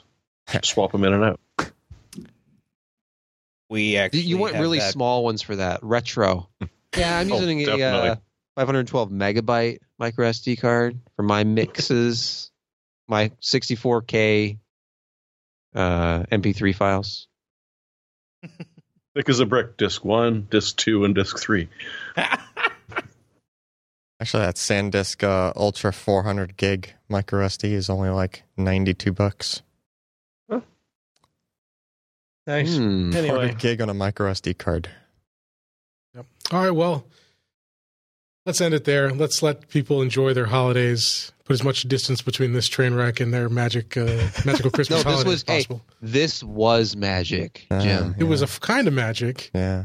there there's something about these disjointed uh meandering uh Litter filled. long-winded All right, cut his mic. John Denver inspired. All right. Well, uh, like we said, uh, that's that's the show, and that'll be our last uh, for the the calendar year. Uh, we'll be off next week for Christmas, and we'll see you in the new year. Um, uh, Sebastian and I will be out at CES, so we'll be giving you updates from there as we check out the show and meet with all the tech and PC hardware companies. So keep, uh, stay tuned there, and then stay tuned for our plans for that Extra Life stream. Again, that's pcper.com slash extra life uh, to uh, donate, and we'd really appreciate that. Uh, help do something awesome to end the year here. But uh, we hope everyone has a a safe, happy, wonderful uh, holiday and new year. And thanks for sticking with us. We'll see you next year.